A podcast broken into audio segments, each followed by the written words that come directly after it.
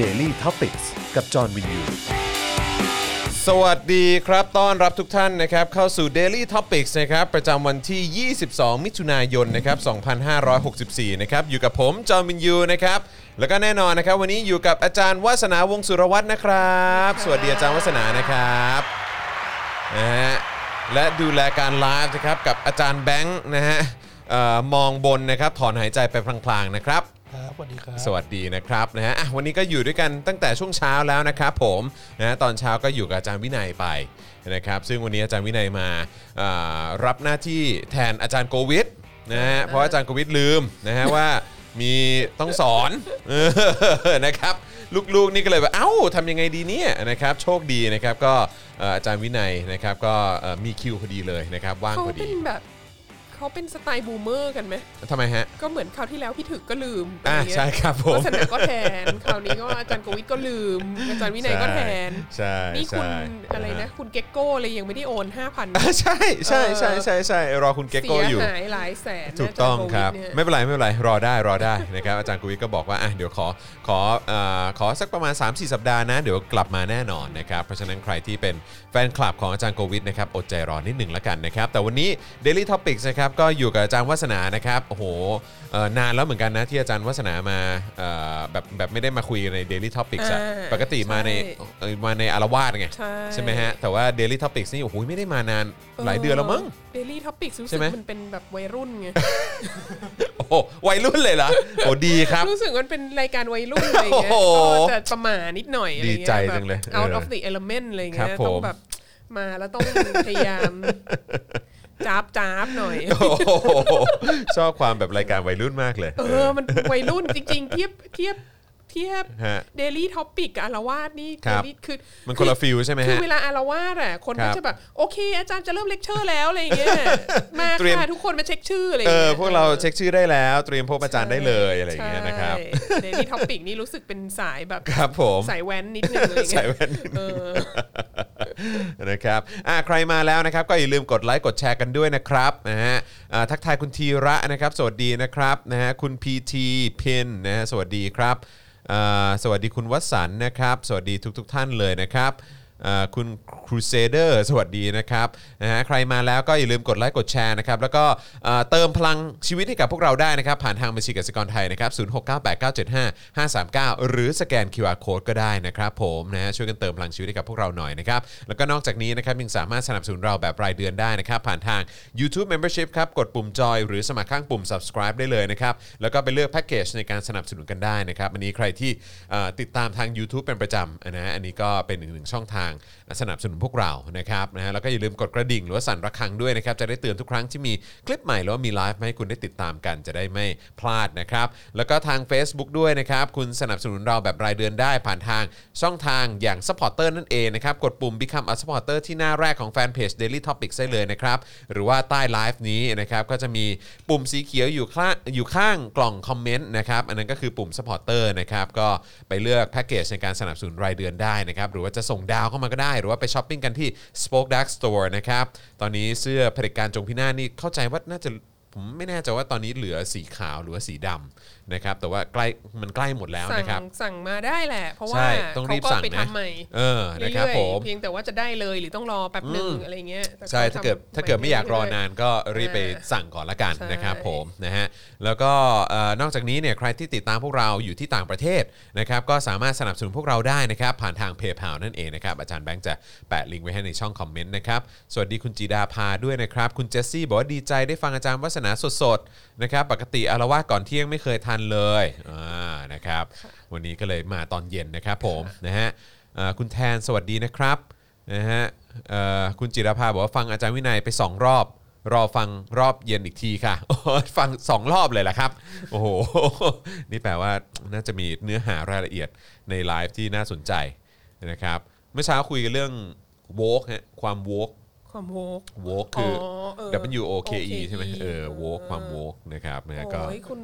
อาจารย์วินัยนี่ก็ อาจารย์วิ มี นัยวคาม ก็ ทัน มา สมัยนะเนี่ย อืม เดี๋ยว นะ ต้อง ครับ ไปตามฟัง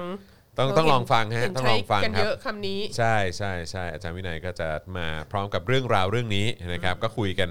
สนุกดีนะครับ คุยกันไปชั่วโมงกว่าๆเลยนะครับผมนะฮะมีคนบอกให้อาจารย์วัฒนาเผาพี่จอนหน่อย ถ้าได้ถ้าได้สัก 50%นะครับผมจะให้อาจารย์วัฒนาเผาผมเรื่องหนึ่งแล้วกันครับนะฮะถ้า 50% มั นะครับ คนละสไตล์กันไหมคือปาล์ม ก็ ปาล์ ไม่รู้ เผาเรื่องแบบหนึ่งวั ไม่ ฒ รู้ นาก็เผาเรื่อง เอ แบ อบ หนึ่ง ใช่อาจอาจ ย่งงี้ย อาจจะเป็นแบบว่าการเผาในคนละแบบมิติ คนละมิติ คนละมิติ ใช่ เออนะครับ ใช่ เรื่องที่อาจารย์วัฒนาจะหยิบยกขึ้นมาเผาเนี่ยอาจ หรือ จะ จริงๆ แล้วเราอาจจะ เออ แบบร่วมกันเผาแบบสมาชิกท่านอื่น ๆ อะไรเงี้ย แบบใครไม่อยู่ก็โดนนินทา อ่า เช่น ใช่ใช่ แบบ ใช่ อาจารย์วินัยหรืออา พี่โรซี่หรือพ่อหมอ อ่า อะไร ใช่ เงี้ย เอาเอาเป็นว่าถ้าวันนี้ 50%นะครับจะ อ่า หยิบหยิบมาเผา ใช่ คนวงใน เลือกเอาเลยคน นะครับ คนไหนดีตัวละครใน Daily Topic ใช อะไร ่ เงี้ย นะครับ เดี๋ยวเผาให้หนึ่งท่าน นะครับ รับรองเรื่องเรื่องที่เรื่องที่เอามาเมาส์เนี่ยจะต้องเอ่อถูกใจแน่นอนนะครับ เพราะมีแต่เรื่องแซ่บๆทั้งนั้นนะครับนะฮะแต่จะเป็นเรื่องของใครมิติไหนเดี๋ยวติดตามแล้วกัน ติดตาม ถ้าวันนี้ 50%นะครับ เป็นเป็นรายการใครไม่อยู่โดนเมาส์ ครับผมนะฮะเพราะฉะนั้นตอนนี้เริ่มเติมได้แล้วนะฮะ เริ่มเติมพลังให้กับพวกเราได้ผ่านทางบัญชีกสิกรไทยนะครับ0 6 9 8 9 7 5 5 3 9 หรือสแกน QR Code ก็ได้นะครับนะฮะคุณจิดาภาว่าโอนไป 1,000 แล้วค่ะ เปิดบินอาจารย์วัสนา โอ้ โอ้โห กราบขอบพระ ตาย คุณ แล้ว ค่ะ นะครับ เดือนนี้มาถี่นะ เดือนนี้ที่ฉันมาหลายร ดี อบนะ ดี เออ แล้วดีแล้วแฟนๆ คิดถึง หลัง นะ จาก ครับ เดือนที่แล้วมาแค่แบบรอบเดียวอะไรเงี้ยเดือน ครับ นี้มา ผม สี่เลยค่ะ นะครับเอ่ออาจารย์วัสนาครับอาจารย์วินัยนี่มีชื่อเล่นไหมคะอ่ อ๋ า อ จริงๆก็มีนะครับนะฮะ ใช่ เผาใครไม่สนุกเท่าเผาคุณจร โอ้ยไม่จริงหรอก เออ คุณชายใหญ่บอกว่าไม่ไม่นะ อย่าเผาอาจารย์วินัย อาจารย์วินั เสียงหล่อ เสียงหล่อ ไม่เออ คุณปัญญาถามว่ากล้าเผาคุณโรซี่เหรอ นี่ โอ้ย เอาละสิ น้อย เาละ ไปสิ อย่าท้าอย่าท้า อย่าท้าครับ อันนี้ อย่าท้า อันนี้ ครับ อความท้าท้า มีคน ทย บอกให้เผาอาจารย์แบงค์เหรอครับ โอ้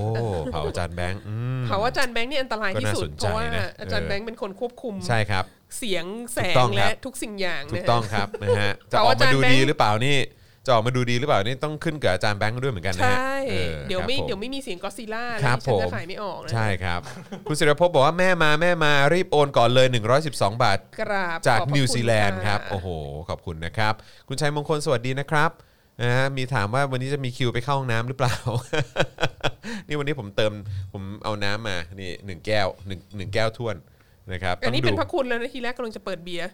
ใช่ เสร็จแล้วก็รู้สึกว่า อาจารย์แบงค์ทักทวงว่ามันจะ ไวปะ หัววันไว้ไหม เออหัววันปะแต่พอพอดีผมเห็น5้าโมงแล้วไง เออวันนี้ข่าว นะครับ เยอะเหอะ ทีแรกก็คุยกันเออเราเปิดเบียร์กันเลยไหม เออ ครับผม แต่จริง ๆ มันมันเขาเรียกอะไร ครับ มันมัน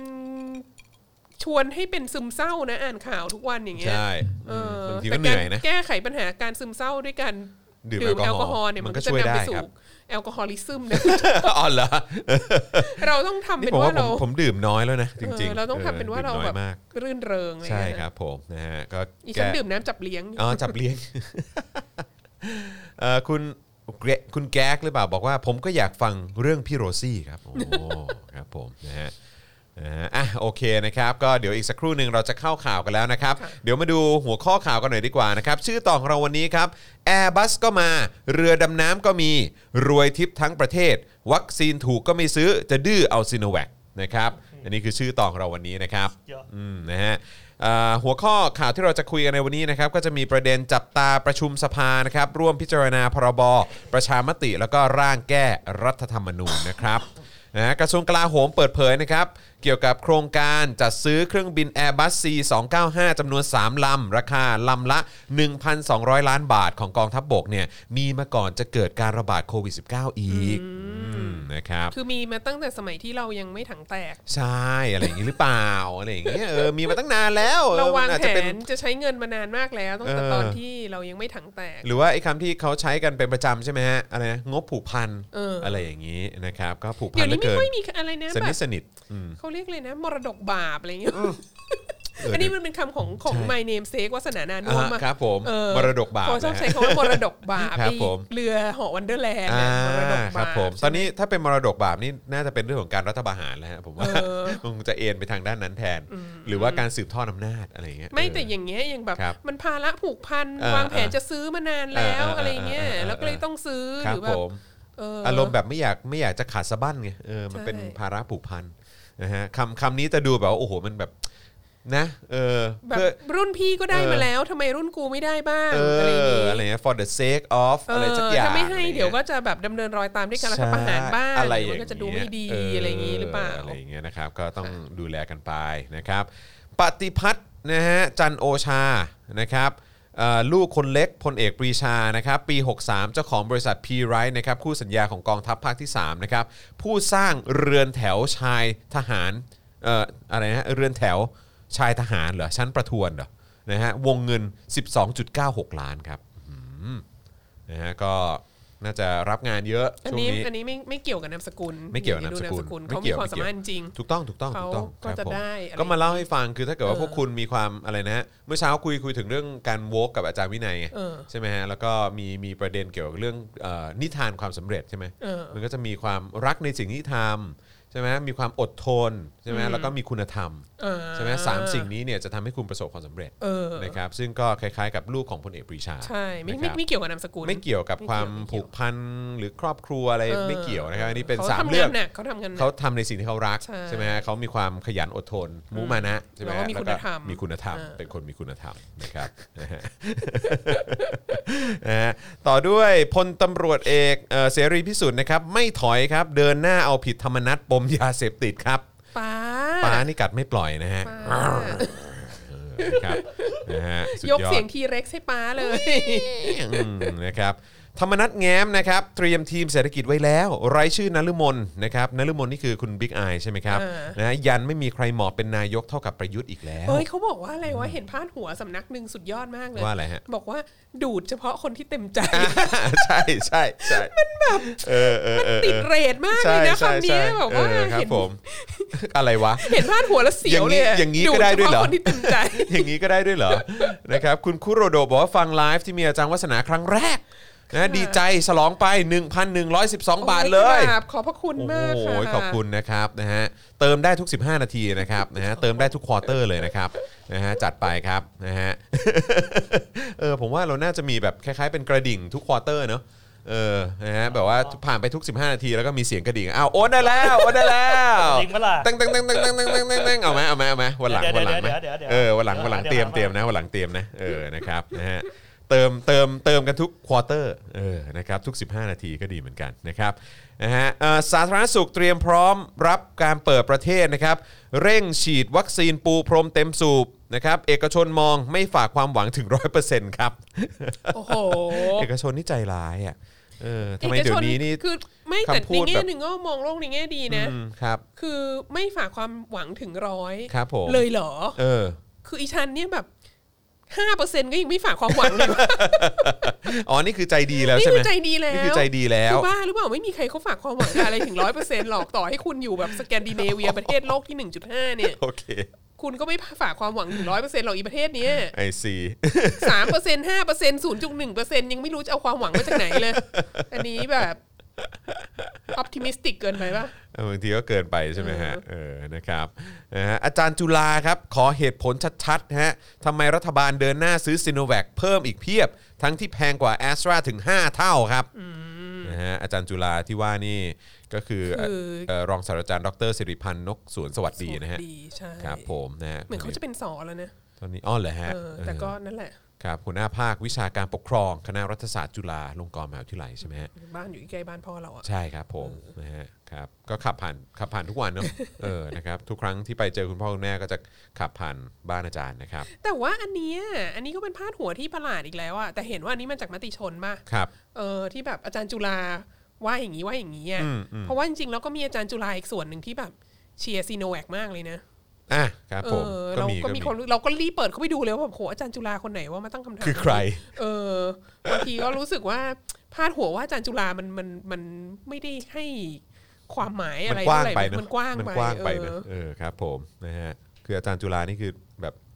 นึกได้หลายคนไง มีหลายภาคส่วนเลย ใช่ไหม นะ เออ สงสั อาจารย์ชัยยันอย่างเนี้ย เอ เอ อ อ วาสนาหรือเปล่า เอ ออาจารย์วัฒนาหรือเปล่าอะไรอย่างเงี้ย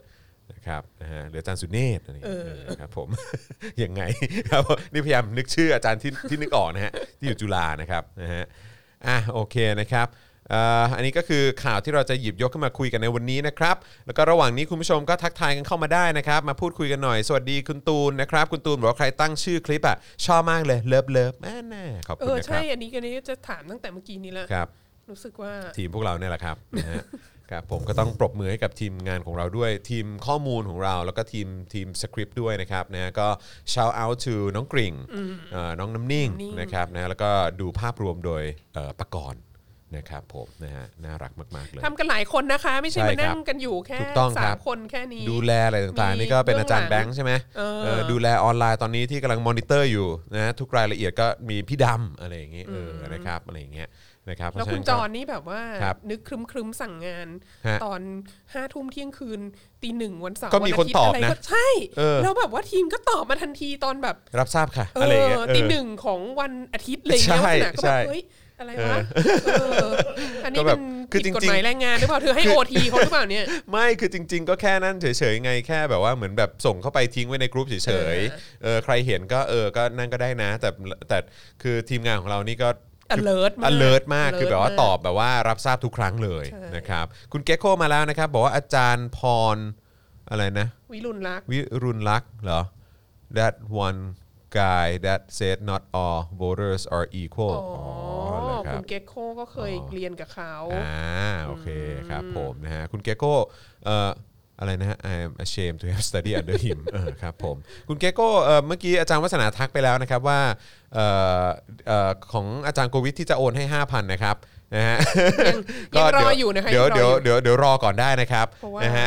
อาจารย์ พะ โกวิทเบี้ยววันนี้ อาจารย์โกวิทเบี้ยววันนี้นะครับเดี๋ยวอาจารย์โกวิทน่าน่าจะกลับมา เดือนหน้า ใ เดือนหน้า ใน น่าจะมา เออ เออ คิดว่าน่าจะประมาณเดือนหน้านะครับอาจารย์โกวิทติดสอนนะครับนะฮะอาจารย์โกวิทเอ่อเดี๋ยวเดี๋ยวจะกลั เขา บมา จ แน่ ริงนๆแล้ว อ เขา น เป็นคนคิวทองนะอาจารย์ ใช่ โควิดเนี่ยเขา ใช่ คิวทอง ใช่ มากที่สุดใน ครับ ตระกูลเราเลยนะเนี่ย ครับผมนะฮะสวัสดีคุณพันช์ด้วยนะครับนะฮะบอกว่าวันนี้อาจารย์วัฒนานะครับนะฮะก็อย่างที่บอกไปครับนะฮะก็ทีมของเรานี่ก็ทีมใหญ่นะครับ เพราะฉะนั้นก็คือจะเอาเรื่องราวอะไรมานำเสนออะไรต่างๆ นี่ก็นะครับเราก็ทำงานกันเป็นทีมนะครับนะฮะก็ยังไงก็สนับสนุนแล้วก็เติมพลังชีวิตให้กับพวกเราได้ด้วยเหมือนกันนะครับนะฮะอ่ะโอเคนะครับระหว่างนี้ก็เติมพลังชีวิตให้กับพวกเราผ่านทางบัญชีกสิกรไทยนะครับศูนย์หกเก้าแปดเก้าเจ็ดห้าห้าสามเก้าหรือสแกนเคอร์โคก็ได้นะครับแล้วก็เมื่อกี้ผมไม่แน่ใจผมทักทายไปหรือยังนะครับสำหรับคุณผู้ฟังใน Clubhouse ด้วยนะครับ สวัสดีทุกทท่านด้วยนะครับ ตอนนี้ก็มีเข้ามาฟังกันหลายร้อยคนเลยนะครับ ขอบพระคุณมากๆ สวัสดีคุณมุกกี้ด้วยนะครับ วันนี้คุณมุกกี้ก็ส่งรายละเอียดอะไรต่างๆ มาให้ดูเยอะเลยนะครับนะขอบขอบพระคุณมากๆเลยนะครับ มีหลายเรื่องที่เมื่อกี้ก็ส่งต่อไปให้ทีมงานแล้วเดี๋ยวไม่แน่เดี๋ยวอาจจะหยิบขึ้นมา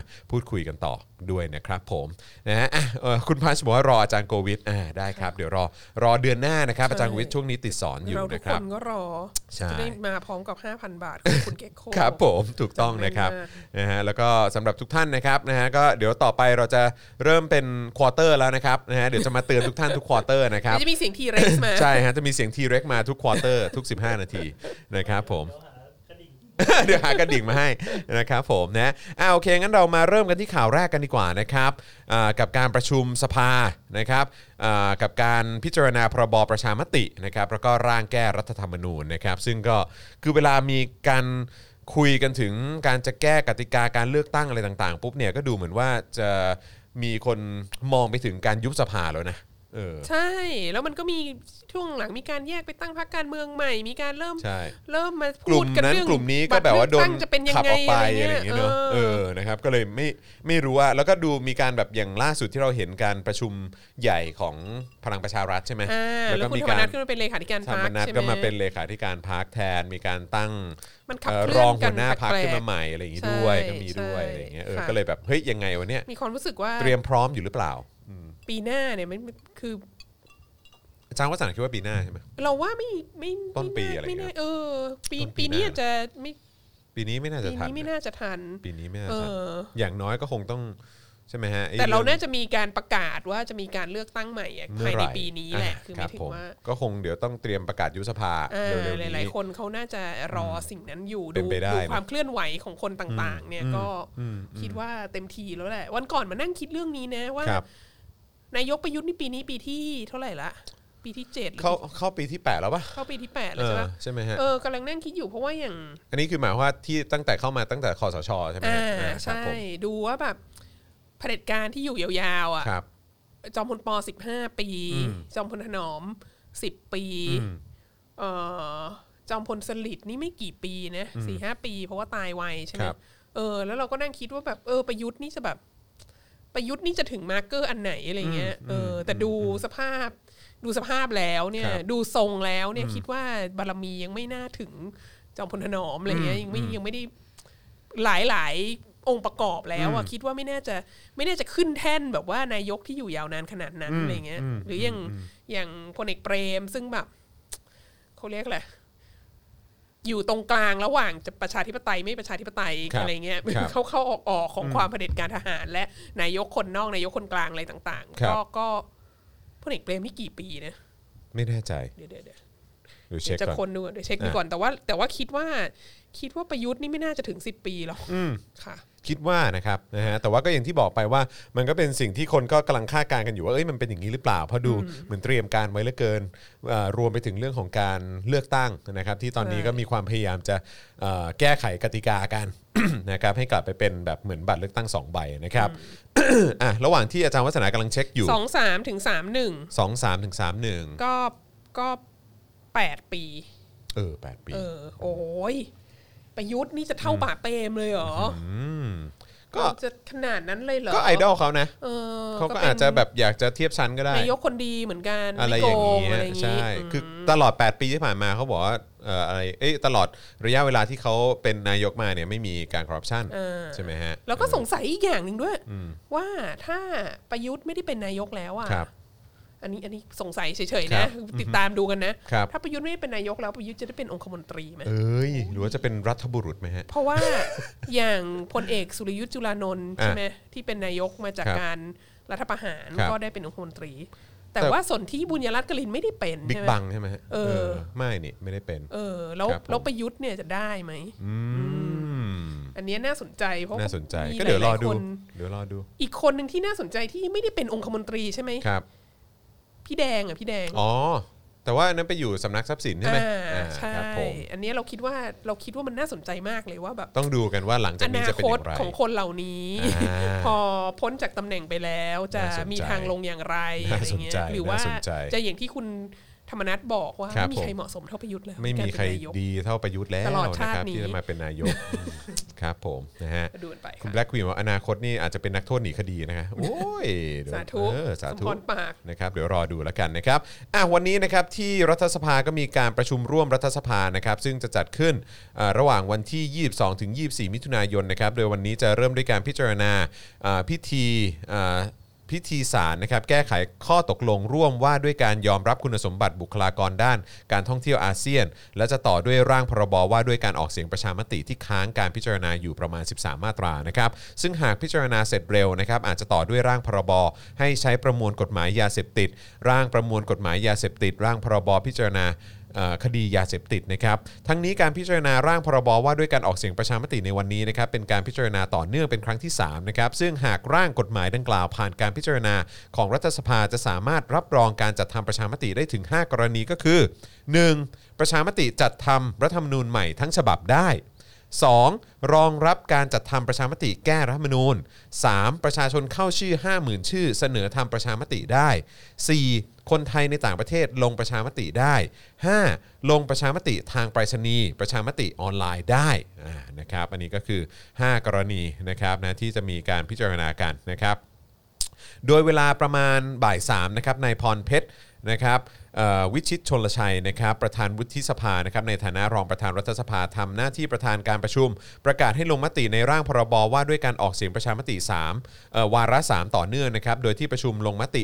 611 ต่อ 4 งดออกเสียง 2 ไม่ลงคะแนน1นะครับเห็นชอบร่างพรบว่าด้วยการออกเสียงประชามติ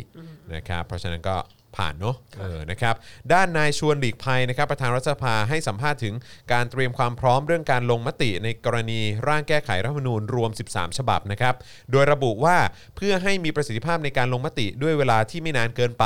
โดยยึดระเบียบข้อบังคับที่เคร่งครัดนะครับทุกคนจะต้องพูด ทั้ง 13 ฉบับนะครับว่าเห็นด้วยหรือไม่เห็นด้วยทุกฉบับ จากเดิมในที่ประชุมวิป3ฝ่ายเนี่ยนะครับจะใช้วิธีว่าเห็นด้วยฉบับที่เท่าไหร่บ้าง ไม่เห็นด้วยฉบับที่เท่าไหร่บ้าง เพราะเกรงว่าคนนับคะแนนจะสับสนนะครับจึงต้องยอมเสียเวลารวมทั้งจะมีระบบในการตรวจสอบบันทึกไว้ด้วยนะครับผมนะเพราะฉะนั้นก็ต้องรอดูกันต่อไปในประเด็นของการเอ่อแก้ไขรัฐธรรมนูญนะครับนะว่าจะเป็นอย่างไรมีตั้ง 13 ฉบับเนี่ยนะครับแต่ว่าสวเขาก็บอกแล้วนี่เขาไม่รับสักฉบับ ยกเว้นเข้าใจว่าจะมีแค่ฉบับของพปชร หรือพลังประชารัฐอย่างเดียว ซึ่งเมื่อวานก็ตลกมากคุยกับคุณปาล์ม แล้วก็คุยกันบอกว่าเออ ก็แปลกเนอะคือสวเนี่ยอย่างเอ่อเมื่อวานคนที่ออกมาให้สัมภาษณ์คือวันชัยใช่ไหมเขาก็บอกเฮ้ยการที่สวเนี่ยเขามีอำนาจยกมืออำนาจยกมือเลือกนายกอะ่ะเออคือจริงๆเนี่ยมันก็มันก็ไม่ได้อะไรอยู่แล้ว เพราะว่าคือท้ายสุดสวก็ไม่กล้าขวางประชาชนหรือว่ามติของประชาชนหรอกใช่ไหมก็คือยังไงเขาต้องโหวตตามที่สสเขาโหวตกันอยู่แล้ว จริงเหรอคะ ซึ่งเราก็เลยตั้งคำถามว่า มัน อ้าว ตรงไหนคะ แล้วถ้าอย่างนั้นน่ะ ช่วไห คือจะมีสวไว้ทำไม คือถ้าเกิดว่าสวยังไงก็จะโหวตตามที่สสก็จะโหวตอยู่แล้วอ่ะคือถ้าอย่างนั้นจะมีสสวไว้ทำไมอ่ะแล้วถ้าเกิดอย่างนั้นน่ะถ้ายูจะบอกว่ายูทำตามมติเสียงของประชาชนเนี่ยงั้นไอ้เอ่อร่างแก้ไขรัฐธรรมนูญทั้ง 13 ฉบับเนี่ยมันก็มาจากเอ่อพรรคการเมืองที่มาจากการเลือกตั้งของประชาชน เออ ไม่ใช่เหรองั้นคุณก็ต้องรับทั้งหมดเลยสิ เอออั อันไหนผ่านคุณก็ต้องรับให้หมดสิ ใช่ไหมอ่ะแต่เพราะมันก็มาจากเสียงประชาชนไม่ใช่เหรอ คุณไม่กล้าขวางมติประชาชนอยู่แล้วไม่ใช่เหรอ คือดิฉันคิดว่าอันเนี้ยนอนเซนหนักมากถึงขั้นที่ว่าคือมาถึงขั้นนี้แล้วอ่ะเอางี้ดีกว่า มาถึงขั้นนี้แล้ว ดิฉันรู้สึกว่าสวเนี่ย ครับ คือคือจากประวัติศาสตร์ของการลงคะแนนของสวชุดนี้นะครับ ที่ผ่านมาเนี่ย ครับ ไม่เคยมีสักครั้งที่ไม่ลงคะแนนไปตามเจตจำนงของนายกรัฐมนตรีพลเอกประยุทธ์ อืม ไม่เคยมีสักครั้ง อืม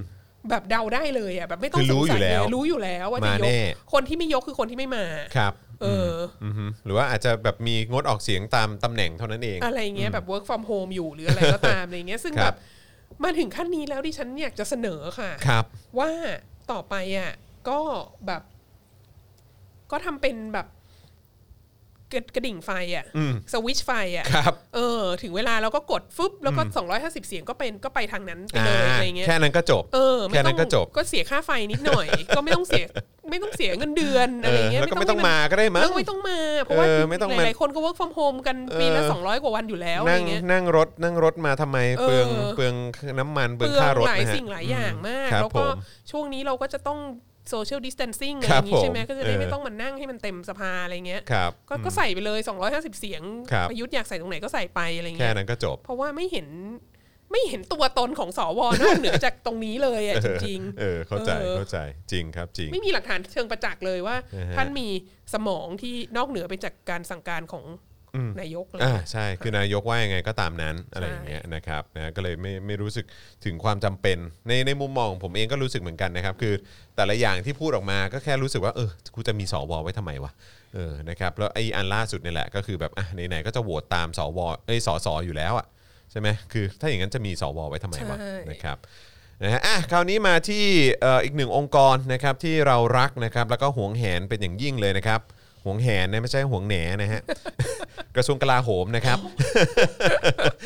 เอ่อก็มาเปิดเผยในประเด็นเรื่องของการจัดซื้อเครื่องบิน Airbus นะครับสามลำ ลำละพันสองล้านนะครับว่า เอ้ย มีมาตั้งแต่ก่อนจะมีโควิดแล้ว อืมมันเป็นมรดกบาป ใช่ นะฮะมันเป็นเรื่องที่แบบอืมมันก็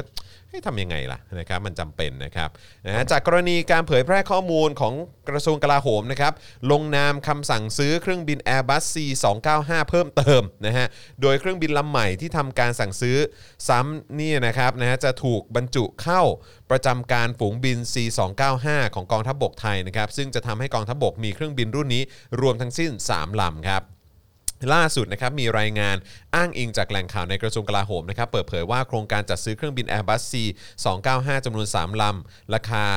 ลำละ 1,200 ล้านบาทของกองทัพบกเนี่ยนะครับมีมาก่อนจะเกิดการระบาดโควิด -19 แล้วก็นี่ไง เป็นงบผูกพันทดแทนของเก่าอืมเป็นงบผูกพัน นะครับ โดยลำแรกเนี่ยส่งส่งมอบในสมัยของพลเอกเฉลิมชัย สิทธิศาสตร์องคมนตรีนะครับเป็นผู้บัญชาการฐานบกนะครับและลำที่2เนี่ยส่งมอบในสมัยของพลเอกอภิรัตคงสมพงศ์นะฮะรองเลขาธิการสำนักพระราชวังนะครับสมัยที่ดำรงตำแหน่งเป็นผบทบ ส่วนลำล่าสุดที่ปรากฏเป็นข่าวเนี่ยจะส่งมอบกลางปี 66 นะครับก็คืออีก 2 ปีเนาะนะครับจะและเป็นการทยอยชำระเป็นงวดงวดๆอืมนะครับแหล่งข่าวของกระทรวงกลาโหมนะครับระบุต่อนะครับว่าเครื่องบิน Airbus C295 เนี่ยใช้ปฏิบัติภารกิจลำเลียงกำลังพล การฝึกยุทธวิธี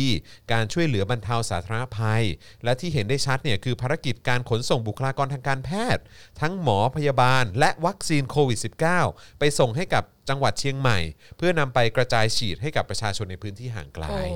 อ้ย อ่าครับผ ไม่ ม ไม่สร้างรถไฟความเร็วสูง ครับผม เพ แต่ ราะว่า ใช้ จะต้องใช้เครื่องบิน Airbus ใช่ ใช้เครื่องบิน เออ แอ อันนี้ ร์บัสของทางกองทัพบก ของ เนี่ยแหละ กองทัพบก เออ ค่ะ นะครับในการขนส่งเนาะ คือไม่พัฒนาสาธารณูปโภค ก็ก็มีพวกนี้แล้วไง ปรษณีย์ขนส่งอะไรพวกนี้ ก็มีพวกนี้แล้ อาว หารให้ทหาร ครับทำ ให้ทหารทำ ททุกอย่าง ใช่เพราะว่าทหาร ยกเว้นหน้าที่ตัวเอง ใช่ก็ทหารทำได้ไง ใช่ เอ เออ อนะครับ เป็น ผ ท ม หารให้อะไรมากกว่าที่คุณคิด เย้อืมนะครับ แต่ว่าไอ้ไอ้ลำที่สามจะส่งให้ในปี ใช่ครับ 66 ซึ่งปีนี้คือปี 64 ครั ก็ บ คืออีก 2 ปี ครับผม ก็นั่นแหละครับก็ไม่แน่ตอนนั้นอาจจะมีอาจจะยังมีปัญหาเรื่องโควิด -19 อยู่หรือเปล่า ไม่ มัน มันกำลังคิดอยู่ว่า อ่าฮะ บางทีอ่ะมันมีในประวัติศาสตร์ อันนี้เป็นประวัติศาสตร์ประเทศอื่นนะไม่เกี่ยวกับประเทศเรานะ ครับ คือนึกถึงอย่างประวัติศาสตร์จีนหรือ ครับ อะไรเงี้ย ครับ ที่เขามีการเปลี่ยนระบอบอะไรเงี้ย อืมอืมอืม เออ แล้วแบบบางทีคนที่สั่งซื้ออ่ะ ครับ คือกว่าของมันจะมา ครับ ก็ไม่ได้เป็นระบอบนั้นแล้ว ครับผม เออเขาก็ เขาก็ต้องมีการตกลงกันนะครับว่าจะยังซื้ออยู่หรือเปล่าอะไรเงี้ยคนที่มา เออ ทีหลังก็อาจจะเปลี่ยนใจได้ เดี๋ยวมีปัญหานะ อะไรเงี้ยคือจริงๆไม่ไม่ไม่ไม่ใช่อะไรไม่ได้จะแช่งหรืออะไร อ่าฮะ แค่แบบว่า อะไรอะไรมันก็ไม่แน่นอน เอ อะ อครับ คือ ผม กว่าจะถึงปีหกหกอ่ะ ครับ ใครจะอยู่ใครจะไปยังไม่รู้เลยนะ ออก็คงมีคนตายหาไปเยอะแล้วอะแบบนั้น ครั อะ บ คิด ผ ว่าม นะฮะเพราะที่เป็นเฮดเฮดอยู่ตอนนี้นี่ก็ก็ไม่ใช่อายุน้อยๆเนอะ เออ คือแบบบางทีอ่ะคุณก็คิดว่า สั่งไว้ก่อนแล้วเดี๋ย ครั ว บ ก็ ผม กินไปเรื่อยๆเรื่อยๆเรื่อยๆอะ เดี๋ยวต่อไปมันก็อาจจะมีโรคระบาดอีกไงก็อาจจะต้องใช้ เออะไรออย่างเงี้ย ใช่ เออนะ แล้ว ครั ทำ บ ไมเขาไม่ใช้การบินไทยอะ อะไรนะ ทำไม โอ้ เขาไม่ ไม่ได้ไม่ได้เออการบินไทยตอนนี้กำลังฟื้นฟู ฟื้นฟูโครงสร้างอยู่ เออนะครับ เป็นหนี้อยู่เป็นหนี้อยู่ เออ ไง ก็ ก็นี่ทหารช่วยแบบอุดหนุ น เออ ไปส่ง ส่วนส่วน ไป ส่วน ส่งวัคซีน ส่วนของกองทัพบกก็ไม่เป็นไรกองทัพบกไม่มีหนี้อยู่แล้ว กองทัพบกก็สามารถแบบว่าเออแบบ จริงๆวัน ดูแ หลังอะ เรื่องการขนส่งให้ได้ เอาเอากอง เออ ทัพมาทำการบินไทยเลยก็ได้นะ ก็ได้เนอะ ทหารก็ทำได้เอาทหาร เออ มาเป็นแอร์เป็น เอ ส อ จวต อะไร อะไร อย่าง เงี้ เงี้ย ย เออก็น่า เว จะ ลาเราขึ้นเครื่ มี อง ระเบียบมากด้วย ใช่ ออ เวลาเรา ะบ ขึ้นเค ป๊ะ รื่องเอา ทุก ข ย่ องมาเสิร์ฟหรือ ใช่ อะไรเงี้ยแบบ เออ ก็ดีนะ ผู้กองขอถุงอ้วกหน่อยค่ะอะไร เอ อย่างงี้ อ อะไรอย่างงี้ เดี๋ยวพอเสิร์ฟข้าวปุ๊บให้คัดฉากนี่แย่ นะฮะไหนๆก็ทหารทำได้ทุกอย่างอยู่แล้วนะครับนะฮะอ่ะสำหรับข้อมูลเพิ่มเติมเกี่ยวกับการจัดซื้อนะครับ มีรายงานโดยอ้างจาก Airbus Defence and Space นะครับ ระบุว่ากระทรวงกลาโหมของไทยเนี่ยลงนามคำสั่งซื้อเครื่องบิน Airbus C295 เพิ่มเติม โดยเครื่องบินลำใหม่ที่ทำการสั่งซื้อซ้ำเนี่ยนะครับจะถูกบรรจุเข้าประจำการนะครับเอ่อที่ฝูงบิน C295 กองทัพบกไทยนะครับซึ่งจะมีอย่างที่บอกไปนะครับว่าจะมีรุ่นนี้เนี่ยรวมทั้งหมดสามลำนะครับซึ่งเอ่อ อันเนี้ยอย่างที่บอกไปนะครับว่าเอ่อมีความสำคัญนะฮะเพราะว่าจะเอามาเอ่อลำเลียงกำลังพลนะฮะแล้วก็สิ่งของจำเป็นอะไรต่างๆนะครับในเรื่องของการแพทย์แล้วก็การเคลื่อนกำลังของทหารพลร่มด้วยนะครับนะก็เขาก็มาอัปเดตให้ฟังนะครับว่ามันมีความจำเป็นนะครับเอ่อโดยบริษัท Airbus เนี่ยให้รายละเอียดเพิ่มเติมนะครับว่าคำสั่งซื้อจากประเทศไทยรอบใหม่นี้เนี่ยตามมาหลังจากการสั่งซื้อเมื่อเร็วๆนี้ของเครื่องบินสำหรับลำเลียงรุ่น C295 สามลำนะครับนะฮะที่เอ่อลูกค้าทางทหารที่ไม่เปิดเผยในภูมิภาคเอเชียแปซิฟิกนะครับอย่างไรก็ตามนะครับในเอกสารดังกล่าวเนี่ยไม่ระบุถึงมูลค่าของการจัดซื้อครั้งนี้อ๋ออ้าวอ๋ออันนี้อันนี้สงสัยจะเป็นอีกอีกข้อมูลหนึ่งเดี๋ยวก่อนนะขอเช็คก่อน นะครับ อ๋อ อันนี้ อันนี้ อันนี้ เป็น เป็นอีกอันหนึ่งละ คนละอันกัน เดี๋ยวกันนะ วันนี้เนี่ยพลโทคงชีพตันตระวานิชนะครับโฆษกกลาโหมชี้แจงว่าการซื้อเครื่องบินดังกล่าวมีความจำเป็นเนื่องจากของเก่าเตรียมปลดระวาง ไม่สามารถนำชีวิตทหารไปเสี่ยงได้นะครับก็เลยมีความจำเป็นต้องซื้อเครื่องบินลำใหม่นะครับพร้อมระบุว่าความจริงเนี่ยเอ่อเขาก็มีความจำเป็นจะต้องซื้อเครื่องบินเพิ่มเติมมากกว่านี้ด้วยซ้ำนะครับนะเพราะว่าตอนนี้เครื่องบินที่ใช้อยู่เนี่ยก็มีไม่เพียงพอ เออมันมันเพิ่งมีข่าวที่แบบว่าเขาลงมติกันในสหประชาชาติล่าสุดอะที่ ค แบ รั บบ ว่าห้ามขายอาวุธให้ให้รัฐบาลพม่าใช่ป่ะ อือฮึ ที่แบบเขามีแค่ 36 ประเทศในโลกที่งดออกเสียงอะ ครับ แล้วประเทศไทยก็เป็นหนึ่งในนั้นนะ ใช่ครับใช่ครับ เออแล้วที่เสียงของอาเซียนแตก หนักมากอ่ะ ใช่ก็มีที่โหวตต่อต้านเรื่องของการขายอาวุธให้กับกองทัพ ไม่ พ ถึง ม่า ที่ที่งดออกเสียงเนี่ย งดออกเสียงก็มีไทย มีไทย ลา ลาว ว กัมพูกัมพู ชา ชาบรูไน อ๋อมีบรูไนด้วยเหรอ ใช่แล้วนอก า นั้น ครับผม ก็นอกนั้นก็คือโหวตให้ให้ไม่ไม่ขายอาวุธให้พม่าหมดเลยวมทั้งตัวแทนของพม่าในสหประชาชาติเองด้วย ครับผม นะฮะ อือฮึ ซึ่งเราก็มานั่งคิดดูว่าโอ้โห จริง ๆ เราทำยังไงเราถึงจะให้มีการแบบมติอันนี้ผ่านสหประชาชาติเป็นเรื่องแบบห้ามขายอาวุธให้รัฐบาลไทยบ้างอะ อืม เพราะว่ามันจะช่วยให้เราประหยัดงบไปเยอะมากเลยนะ เอ้อครับผม คือถ้าถ้ามันมีเขาลงทะลงคะแนนเสียงกันแล้วทุกคนเห็นด้วยเนี่ยแอร์บัสอันนี้ก็จะไม่ได้ขายนะ ครับ ผม เพราะว่ามันเป็น arms embargo อะไร เอ เงี้ย อใช่เพราะว่า จริง เหมืแล้อ วน มันดีกับ เพราะ เศรษฐกิจนะ เพราะว่าเหมือนบริษัทที่เขาซื้อเนี่ยเอ่อชื่อว่า Airbus Defense and Space นะก็คงไม่ใช่ Airbus ที่ขายเครื่องบินปกติอะเนอะ เอออั อันนี้ก็น่าจะเป็นแบบพาร์ทที่แบบขายเกี่ยวกับเรื่องของอาวุธยุทโธ ยุท ป โธ ก ป ร ก ณ์ รณ์ เออ ใช่ ยุทโธปกรณ์ แล้วขายให้กองทัพเอาไว้ลำเลียง ใช่ กำลังพลเลยพวกเนี้ย ใช่ ถ้าเรา ใช่ โดน arms embargo บ้างเนี่ย ครับผม เราคงจะประหยัดเงินไปเยอะเนาะ ครั เรา บ จะได้ ผม วัคซีนดี ใช่ใช่เออแต่ว่ามันมันก็น่าแปลกนะคือเขาคือทางเนี่ยพลโทคงชีพเนี่ยเขาบอกว่าระบุความจริงเนี่ยควรมี 8 ลำด้วยซ้ำนะฮะเออเพราะว่าคือแบบเนี่ยแหละมันมีของเก่าที่มันต้องเตรียมปลดระวางอ่ะ ๆ คือมันจะไปลบกับใครวะ อืมแล้วก็บอกว่าเนี่ยเอาก็เอาไว้ขนแล้วก็ลำเลียงกำลังคนอะไรแบบเนี้ยเออนะค จะ รับ ลำเลียงกำลังพลไป เขาบอกว่า ทำอะไรเหรอ ยืนยันอะไรจำเป็นก็ต้องซื้ออไม่ใช่ว่าเจอโควิด -19 แล้วซื้ออะไรไม่ได้ โอ้โห อืมครับผมก็ได้ครับ ค่ะ ก็โอเคครับ พี่ ถ้ามัน ว่า จำเป็น จำเป็นเนอะ เออ ว่า ถ้า จำ พี่ เป็น ถ้าพี่ นะคะ ว่าจำเป็นก็จำเป็น ค่ะ ครับเออนะฮะแต่กองทัพก็ชอบบอกอย่างนี้เนาะแบบก็ดูสิฉันก็ช่วย มัน เรื่ จำ อง เป็นทุกอย่างเหมือนกระดาษทิชชู่อะใช้เสร็จแล้วก็ต้องใช้มัน ก็ต้องซื้อใหม่ ใช่แล้วก็คือคือไอ้วันก่อนที่คุยเอ่อที่ที่ใน Daily Topics เนี่ยเราก็คุยกันเกี่ยวกับเรื่องที่กองทัพเรือก็ทำคลิปออกมาพูดถึงความจำเป็นในการซื้อเรือดำน้ำแต่เปิดคลิปมาตอนต้น ด้วยการที่บอกว่าเออเนี่ยรู้ไหมว่าตอนโควิดเนี่ยกองทัพเรือต้องทำอะไรบ้าง กองทัพเรือนี่ต้องทำโรงพยาบาลสนามนะกองทัพเรือนี่ คือ ต้อ เขา งดูแลนั่นนู่นนี่ จะ นะ ลำ เออ เลียง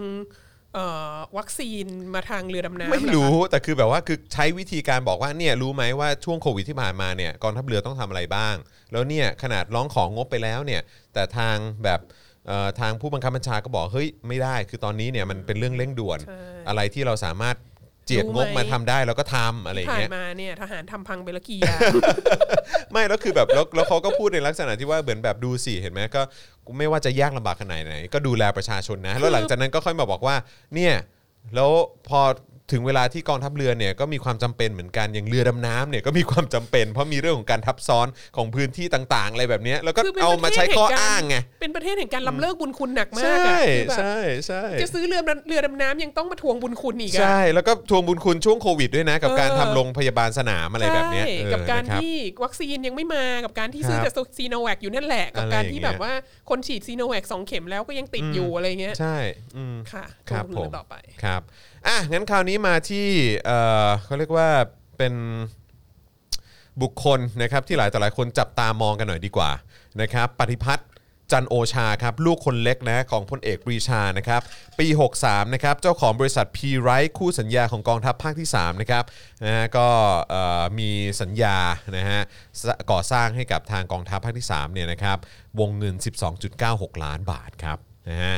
เอ่อหลังจากที่ก่อนหน้านี้นะครับมีรายงานเรื่องธุรกิจของนายปฐมพล จันทร์โอชา บุตรชายของพลเอกปรีชาจันทร์โอชานะครับหลานชายแท้ๆของพลเอกประยุทธ์จันทร์โอชานะครับนายกรัฐมนตรีโดยสำนักข่าวอิสราเป็นผู้รวบรวมข้อมูลนะครับก็มีรายละเอียดว่าหอจก Contemporary Construction เนี่ยนะครับซึ่งดำเนินกิจการรับเหมาก่อสร้างของนายปฐมพลนะครับซึ่งเป็นคู่สัญญากับหน่วยงานของรัฐ ระหว่างปี 57นะฮะคือปีที่มีการรัฐประหารนะครับถึงปี 63เนี่ยนะครับรวมมูลค่าโครงการต่างๆ ราวอย่างน้อยนะครับ611 1.43 ล้านบาทนะครับไม่รวมกรณีที่บริษัท b w i s h Car Rental จำกัดนะครับอีกธุรกิจที่นายปฐมพลเป็นกรรมการและถือหุ้นอยู่นะครับก็เป็นคู่สัญญากับหน่วยงานรัฐด้วยนะครับในช่วงปี 62ถึง64 รวมมูลค่าโครงการต่างๆ ราว 130 ล้านบาทเศษนะครับเอ่อก็รวมๆแล้วก็ 170 กว่าล้านนะเนาะ กระทั่งล่าสุดนะครับเมื่อสัปดาห์ที่ผ่านมาครับสำนักข่าวอิสรานะครับก็มีรายงานเพิ่มเติมในประเด็นที่คล้ายคลึงกัน แต่คราวนี้เป็นกรณีของนายปฏิพัฒน์จันทร์โอชา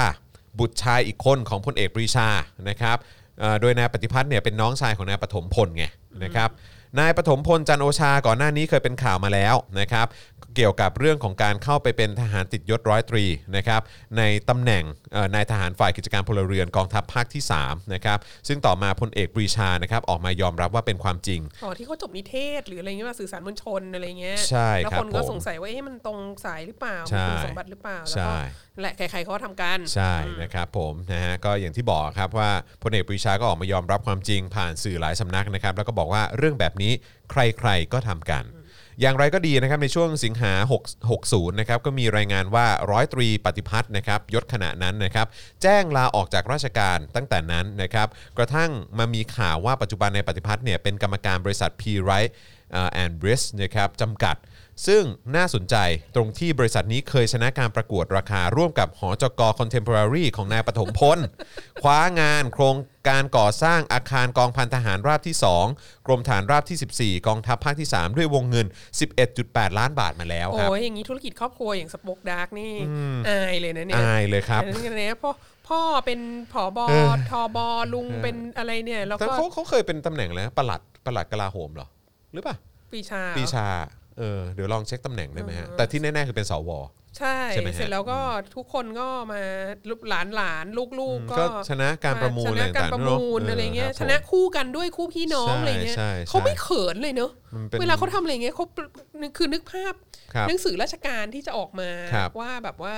ใครชนะการประกวดราคาอะไร ครับ เงี้ย ผม เขาก็ไม่เขินเลยเนอะ ก็เห็นชื่อบริษัทเฉย สองบริษัทนี้ เออ โดยนายสองคนนี้ซึ่ง เออ นามสกุลเดียวกัน ๆโอ้ยแต่เขาคงป ซึ่ ระมูลแบบเป็นทาง มีพ่อคน ป็ เดียวกัน เป็นการรับมั้ง เออเขาคง เออประมูลแบบไม่รู้เว้ย แบบไม่ไม่มีใครรู้ ไม่รู้หรอก แล้วดูแล้วแบบโอ้โหอันนี้มันดีกว่าจริง ๆอะไรอย่าง ใช่ นี้ อ่ะใช่เคยเป็นประหลัดกระทรวงกลาโหม ค่ะ ใช่ไหมเออนะครับผมนะฮะ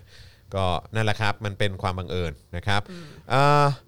แม้นายปฏิพัฒน์นะครับจะเอิดเอ่อจะเคยออกมาให้สัมภาษณ์กับ BBC เมื่อปี 63นะครับว่าบริษัท P. Ryan b r i s จำกัดของตนเองนั้นเนี่ยปัจจุบันไม่ได้รับงานก่อสร้างมาเกินกว่า 1 ปีแล้ว และตอนนี้ก็หันมาเปิดกิจการร้านกาแฟในต่างจังหวัดแทน เพราะกำลังสนใจเรื่องธุรกิจการเกษตร ซึ่งสบายใจกว่า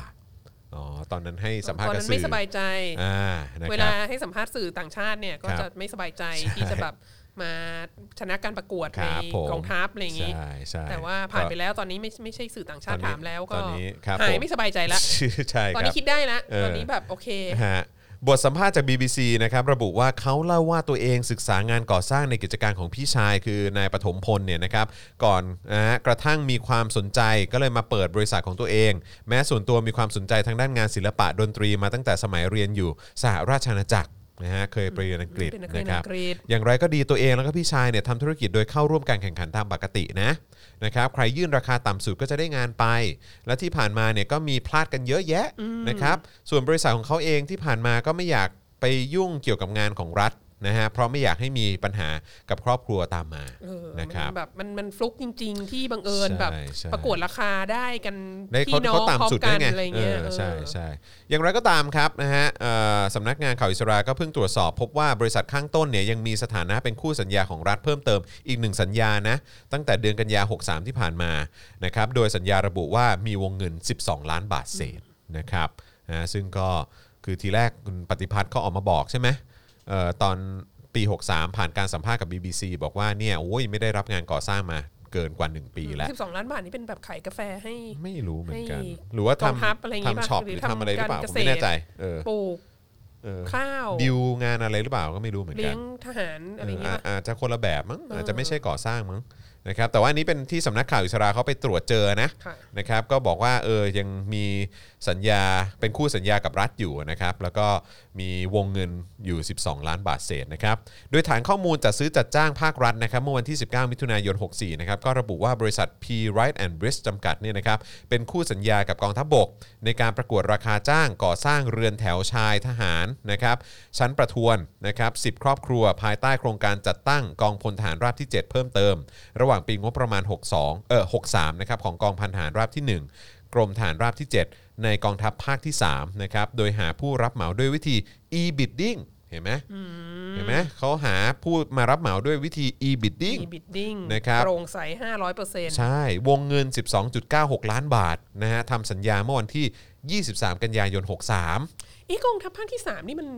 คือภาคอะไรนะ ภาคไหนฮะ ภาคอีสานปะ ใช่ไหม กองทัพภาคที่สาม ฝา นี่ ก คื เช็ค อ นิดหนึ่งได้ไหมฮะ ที่ กองทัพภาคที่สามคือ ที่มีกราดยิงที่เทอร์มินอลโคราชป่ะอันนั่น อ๋อ คือ เหรอก องทัพภาคที่ อัน สา นั้ ม นคืป่ะอคือภาคอีสานใช่ไหมกองทัพภาคที่สามที่พื้นที่ใช่ไหมพื้นที่ พื้นที่ที่ดูแลนั่นไงเออนั่นแหละกองทัพภาคที่สามอ่ะ ใช่ภาคโคราชใช่ไหม นั่นน่ะตรงมุมขวาไอ้ยตรงข้างบนน่ะเออนั่นแหละกองทัพภาคที่สามลองดูกองทัพภาคที่สามอุทัยธานีใช่ไหมอ๋อเดี๋ยวกันนะขอกดดูก่อนปึ๊บกดเข้าไปได้ไหมฮะอ๋อนี่คือกดเข้ามาแล้ว ประวัติอ่ะประวัติประวัติอ่ะปั๊บเอ่อ อ๋อไม่ใช่ไม่ใช่ ที่กราดยิงนี่คือกองทัพภาคที่สอง อ๋อโอเค โอเค ไม่ใช่ อัน ไม่ นี้ ใช่ อันนี้ ข้ใจ น่าจะ ผิ เป็ ด นภาคกลางปะ อืมอืม ใช่ไหม ครับ ภาคกลางเนาะเออเนาะ อ๋อ รับ คนละอันกัน ผม คนละอันกัน คนละอันกัน ไม่เกี่ยว ะครับ กันไม่ที่นึกถึงเพราะว่าแบบไอ้เคสกราดยิงตอนนั้นน่ะ เออ มันก็มีอิชูว่าคนที่เป็นคู่กรณีอ่ะ เออ เขาก็แบบไปทำรับเหมาก่อสร้างไป อ๋อ ทำ ที่พักเหมือนกัน เออ ใช่ไหม ที่พัก บ้านพักของทหาร คือคือเหมือนแบบเห เหมื มื อน อ กันปะทหาน รชั้นผู้น้อยปะ ทหารทหารสัญญาบัตรนะ เออ ไปและครอบครัวก็ไปทำธุรกิจแบบว่าอสังหาริมทรัพย์ แล้วก็ อ๋อ แบบว่าจัดหาที่อยู่อะไรต่างๆ ให้ในฐานชั้นประทวนอะไรเงี้ย อืมอืมอืม คือมันเหมือนมันแบบ มันก็เรื่องเนี้ยมันเรื่องการที่ที่อยู่อาศัยของของคนภายในองค์กรน่ะมันก็เป็นปัญหาอยู่แล้วอะไรเงี้ยเออ ครับผม แล้วก็ ซึ่งอันนี้ก็ที่ไปทำนี่ก็เป็นเหมือนแบบเหมือนคล้าย ๆ เป็นเหมือนอาคารหอพักใช่ไหม อ่า เออคล้าย ใช่ ๆ อาคาร ใช่ หอพักให้กับทหารเนาะทหารชั้นประทวนนะครับสิบครอบครัวนะ เออก็ สิบครอบครัว จัดการให้เป็น 12.96 กิจลักษณะ ล้านบาก็ท ดีแล้วจะได้ไม่มีปัญหาเรื่องการแบบ อ่า เอารัดเอาเปรียบกันแล้วในทหารชั้นประทวนจะได้ไม่ต้องไปกราดยิง ค อะ รั ไร บ เงี้ย ผม ก็ทำอย่างนี้ก็ดีแล้วให้มัน ครับ โปร่งใส ใช่ ก็คือให้หลานนายกอ่ะมา ครับ เป็นผู้รับเหมา ก็เขาเขาชนะการบิดดิ้งมาใช่ไหมผ่าน e bidding นะครับส่วนข้อมูลจากกรมพัฒนาหึ ปรีชาจันทร์โอชาก็เคยเป็นอดีตแม่ทัพภาคที่ 3 ด้วยค่ะกริ่งแจ้งมา อ้าวเหรอครับ เอออ๋ อ๋อเหรอฮะ แต่อันนี้มันคงเป็นความบังเอิญน่ะ ไม่เกี่ยวกันหรอก เออไม่เกี่ เอ ยวอนกัหรอก ครับผมไม่เกี่ยวข้องกันเนาะเออ ที่แก้ไขนิดนึงครับ ครับ ภาคที่สามดูแลภาค อ๋อภาคเหนือภาคเหนืออ่ะขออภัยครับนะฮะภาคเหนือนะครับนะฮะอ่ะแต่ว่าก็นั่นแหละคือไม่น่าจะเกี่ยวกับที่ปรีชาจันจันโอชาเขาเคยเป็นอะไรนะ แม่ทัพ ฮะ ภาคที่สาม แม่ทัพภาคที่ 3 ด้วยนะครับ ไม่เกี่ยวกันเนาะนะครับเอ่อส่วนข้อมูลจากกรมพัฒนาธุรกิจการค้านะครับที่แสดงข้อมูลล่าสุดเมื่อวันที่ 19 มิถุนายน 64 นะครับเมื่อไม่กี่วันที่ผ่านมานะครับก็ทำให้ทราบว่าบริษัท P Wright and Bridge จำกัดมีชื่อของนายปฏิพัฒน์จันโอชาเป็นกรรมการเพียงคนเดียวของบริษัท และถือหุ้นใหญ่ที่สุดคือ 90%โดยบริษัทแห่งนี้จดทะเบียนเมื่อปี 61 นะฮะทุนปัจจุบันคือ 1 ล้านบาทนะครับ นำส่งงบการเงินล่าสุดคือปี 62 นะครับ ว่ามีสินทรัพย์รวมนะครับ1ล้าน11,506 บาทหนี้สินรวม 11,000 บาท แจ้งว่ามีรายได้รวม 8,000 บาท รายจ่ายรวม 8,000 บาท ขณะที่ปี 61 นะครับ แจ้งว่ามีรายได้ 3,506 บาท มีรายจ่ายรวม 3,000 บาทกำไรสุทธิ 506 บาทครับ อันนี้ประเมินภาษีไม่กันไม่ถูกเลย ค นะ รั เนี่ บ ย ผมนะฮะซึ่งสื่อและสังคมกำลังตั้งคำถามนะครับว่าบริษัทที่เล็กมากขนาดนี้เนี่ยนะครับประมูลงานจากภาครัฐได้ยังไง ยังไม่รวมกับกรณีที่หอจก Contemporary Construction ของหลานชายคนโต ของประยุทธ์เนี่ยนะครับก็ได้ตั้งอยู่ในค่ายทหารด้วย และความไม่ชอบมาพากลทั้งหมดเนี่ยนะครับที่กล่าวมายังไม่ถูกตรวจสอบหรือร้องเรียนแต่อย่างใดนะครับนะฮะก็ ก็ไป ผมว่า จ้องจับผิดเขาว่า อืม พว ใช่ กเนี้ยอืม เขาก็ทำงานทำมาหากินสุจริตเนาะ ใช่ อืมนะครับ ดูซิแทบจะมีรายได้แค่ มีรายได้สุทธิแค่ห้าร้อยกว่าบาทอะ เออไรเงี้ย อะไรอย่างเงี้ย อั เอน เนี้ย อใช่ไหมยังมีขาดทุนอยู่เลย ใช่ ใช่ไหมยังมีเป็นหนี้ใช่ไหมเมื่อกี้ มัน ที่เขาบอกว่าเป็นหนี้ ทำยังไง ปะ วะได้โครงการรัฐมา 12 ล้านเรามี เออ รายได้ ก็น่าจะ 506 บาท น่าจะ เย ทำเต็มๆละมั้ง อ๋อ แล้วก็ คง อาจจะ ไม่มีการหักค่าหัวคิวไม่มี คงไม่ อะไรอย่างงี้ มีอะคไม่รับ คิด ไม่ แค่ มี แรง หรอก ตัวเอง อะไรอ ไม่ ย่างงี้ มีหรอก เออ นี่หนี้สิน เขาเป็นคน รวม ดี 1,100เออ11,000 ใช่ บาท เห็นไหมก็ยังมีหนี้อยู่เลยเห็นไหมเออนะครับนะฮะอ่ะคุณผู้ชมรู้สึกไงล่ะเออนะครับ ก็แชร์กันมาได้นะครับ เปิดบริษัทได้กำไรปี 500 what the fuck นะครับนะฮะสลิมต้านโกงหายหัวไปไหนก็ไม่เขาไม่ได้โกงเออนะค อย่า รับ ไปมองเขาในแง่ร้ายอันนี้มัน ครับผมเหมือนเป็นตราบาปเลยแม่นามสกุลจันทร์โอชาเนี่ย ใช่เออ เออ นะครับนี่ต่อไปเขาไม่ต้องเปลี่ยนนามสกุลหนีกันหมดเล เอย อ เออนะครับ น่าเห็นใจ น่าเห็นใจน่าเห็นใจนะครับนะฮะอ่ะโอเคนะครับระหว่างนี้เติมพลังชีวิตให้กับพวกเราได้นะครับ โอ้เขาเรียกว่าผ่านไป 2 ควอเตอร์แล้ว เติมพลังเข้ามาได้นะครับ ผ่านทางบัญชีกสิกรไทยนะครับ0 6 9 8 9 7 5 5 3 9 หรือสแกน QR Code ก็ได้นะครับนะฮะอ่ะโอเค ยังไม่หมดครับ ลุยกันต่อดีกว่าครับนะฮะมาที่ป้าบ้างดีกว่า ป้าเสรีพิสุทธิ์ ป้า นะค ไม่ รับ เคยทำให้เราผิดหวัง เขาเขาก็ดูไม่เหนื่อยเนอะ เขาแรงเยอะเนาะ เออ เออเขาดูเขาดูไม่เหนื่อยเลยเนาะ แต่ว่ามีความรู้สึกว่าทุก แล้วดู คน เฉยๆกับทุ กเรื่อง ทุก ก็ ค แต่ นที่ต้องอยู่ฝ่ายค้านตอนนี้อะมันต้องแบบ เออ ไม่รู้ไปเอาเรี่ยวเอาแรงมาจากไหน เพราะว่ามันโอ้โห เรื่องไม่เว้นแต่ละวันอะไรเงี้ย ครับ แล้วเรื่องมันแอบเสิร์ดมากซะจนแบบ เออ อืม เอาเถอะ ครับผม ค่ะ นะ ค่ะ ฮะ ป้า นะฮะเมื่อวานนี้พลตำรวจเอกเสรีพิสุทธิ์เตมียเวทนะครับหัวหน้าพักเสรีรวมไทยนำหลักฐานเกี่ยวกับคำพิพากษาคดีรู้เห็นการนำยาเสพติด 3.2 กิโลกรัมนะครับเข้าประเทศออสเตรเลียนะครับเมื่อปีเมื่อปี 36นะครับมาแจ้งความร้องทุกข์กับพนักงานสอบสวนกองบัญชาการตำรวจปราบปรามยาเสพติด ให้ดำเนินคดีกับร้อยเอกธรรมนัฐพรหมเผ่ารัฐมนตรีช่วยว่าการกระทรวงเกษตรและสหกรณ์นะครับในข้อหามียาเสพติดไว้ในครอบครองเพื่อจำหน่าย นะครับพลตำรวจเอกเสรีพิสุทธิ์เปิดเผยว่าหลังจากที่สารรัฐธรรมนูญวินิจฉัยว่า ร้อยเอกธรรมนัฐเนี่ยนะครับนะฮะไม่เคยถูกดำเนินคดีในไทย และยังสามารถดำรงตำแหน่งสสได้โดยไม่ขัดต่อกฎหมาย เนื่องจากโทษที่เคยได้รับเป็นโทษนอกราชอาณาจักร แต่เมื่อได้ตรวจสอบจากหลักฐานที่ได้รับเนี่ยทั้งคำพิพากษาของศาลในออสเตรเลีย และข้อความที่เขียนด้วยลายมือของร้อยเอกธรรมนัฐที่ยอมรับในข้อกล่าวหาของศาลรวมทั้งการประสานกลับเข้าประเทศหลังจากรับโทษเสร็จสิ้นเมื่อปี 2540 ของเลขาธิการคณะกรรมการป้องกันและปราบปรามยาเสพติด และปลัดกระทรวงการต่างประเทศในสมัยนั้น โดยระบุไว้ชัดเจนว่า ถูกส่งกลับประเทศเนื่องจากรับโทษในคดีรู้เห็นการนำเข้ายาเสพติดนะฮะเอ่อเข้าออสเตรเลีย ทั้งนี้เนี่ยหลักฐานทั้งหมดที่นำมาให้พนักงานสอบสวนนะครับเพื่อต้องการให้ดำเนินคดีกับร้อยเอกธรรมนัฐข้อหามียาเสพติดไว้ในครอบครอง เพื่อจำหน่ายเนื่องจากเป็นยาที่นำออกจากประเทศไทย ซึ่งก็จะถือว่าเป็นความผิดที่เกิดในประเทศไทย และก็อาจจะทำให้นำไปสู่การพิจารณาดำรงเอ่อการดำรงตำแหน่งสมาชิกสภาผู้แทนราษฎรว่าเหมาะสมหรือไม่นะครับนะก็คือกำลังจะบอกว่าก็ศาลที่ออสเตรเลียเขาตัดสินไปแล้วว่าผิดจริงไง อืมอืม ใช่ไหมครับ แล้วของ แล้วก็ มันก็มาจาก ข ประ องมันก็มาจากปเทศไทยระเทศไทย เออ เพราะฉะนั้นก็น่าจะต้องถูกดำเนินคดีในประเทศไทยด้วยสิ ใช่คือมันก็ต้อง ใช่ไห มี รับ จังหวะที่เอาของขึ้นเครื่องจากประเทศไทยใช่ไหม ใช่ เออ มันก็ต้อง ใช่ ไอ้ไอ้กิ มั จ นต้อก รง รมนั้น มัน แสด ต้อง ง ว่า ออกมาบนผืนแผ่นดินไทยอ่ะ เออแสดงเขา ใช่ไหม เขาต้องเขาเขาต้องเคย handle ไอ้ไอ้ ยาย า เส เส พ พ ติ ติ ด ดอันนั้นบนผืนแผ่นดินไทยอะไรเงี้ย ใช่ใช่นะครับอย่างไรก็ตามนะครับสำหรับกฎหมายคดียาเสพติดนะครับระบุไว้ว่าคดีดังกล่าวเนี่ยมีอายุความ 30 ปีนะครับยังเหลืออายุความอีก 2 ปีครับและเชื่อว่าพนักงานสอบสวนจะเร่งดำเนินคดีส่งสำนวนให้อายการ และพิจารณาในชั้นศาลได้ตามกรอบเวลา โอ้ และพร้อมที่จะนำพยานบุคคล และพยานเอกสารมาให้พนักงานสอบสวนอีกในภายหลังอ่าเพราะฉะนั้นก็คือยังไม่หมดอายุความนะ ป้านี่ก็ม ครั อบ งโลกนี้แง่ดีเนาะ เฮ้ยป้าก็เคยเป็น คิด ตำร บ วจ วก ไง คิดบวก ใช่ไหม เออ ป้าเคยเป็นตำรวจก็ต้องม ป้า อง ก็ ว่า จะ เออ มั่น ก็ต้อง ใจว่าตำรวจเนี่ยมีศักยภาพ ใช่ ตำรวจไทยเนี่ย ออครับผ แข็งกว่าม เหล็ก ใช่นะครับผมมีความตรงฉินอืม ตรงฉินนี่มาจากคำว่าอะไรฮะ ฮะ ตรงฉินนะฮะ มันก็แปลว่า มันมาจากคำว่าอะไรฮะ ไม่มันก็แปลว่า คือแปลว่าความ แปล ซื่อต ว่า รงอะไร แปล นะ ว่า เที่ยงตรง ข้าข้าราชการที่ซื่อสัตย์ อ่า เออซื่อตรงไม่คอ คือ ร์รัปชัน ความหมายตรง อะไเ ตัวใช่ไหมฮะ เออเอออ๋ อ๋อไม่ได้แบบเป็นชื่อของแบบ ไม่ไม่ไม่ เออแบบของ เป็ ตัวน เป็นจำพวกเป็นชนิดห บุ นึ่ ค ง คลสำคัญใน เป็น ประวัติศาสตร์ adjective อันหนึ่ง อ่า เออ โอเคครับผมนะฮะพลตำรวจเอกเสรีพิสุทธิ์นะครับยังระบุว่าหลังจากร้อยเอกธรรมนัฐนะครับกลับเข้ามาในไทย ยังพบว่าถูกให้ออกจากราชการ เนื่องจากขาดราชการเกิน 15 วัน แต่จากนั้นก็เอ่อมีการรับกลับเข้ามาเป็นข้าราชการทหารเรือครับก่อนโยกกลับเข้ามาเป็นทหารบก รวมทั้งยังมีการกระทำผิดหลายครั้ง ซึ่งเคยได้รับเรื่องร้องเรียนสมัยที่ดำรงตำแหน่งผู้บัญชาการตำรวจแห่งชาติมาแล้วด้วยนะครับด้า ห น มายถึงหมายถึงสมัยที่ป้าเป็นพูดเป็นพ ใช่ บตร ใช่ถูก แล้วทำไม ต้อง ป้าไม่จัดการตั้งแต่ตอนนั้นนะ เออสงสัยคง ป้า เป็น ปล่อยหลุดมาได้ไง เป็นการร้องเรียนมา พลาด เอ พ อ ลาด นะครับคงไม่นึกว่ามันจะมาถึงขั้นนี้ ใช่ เออนะครับ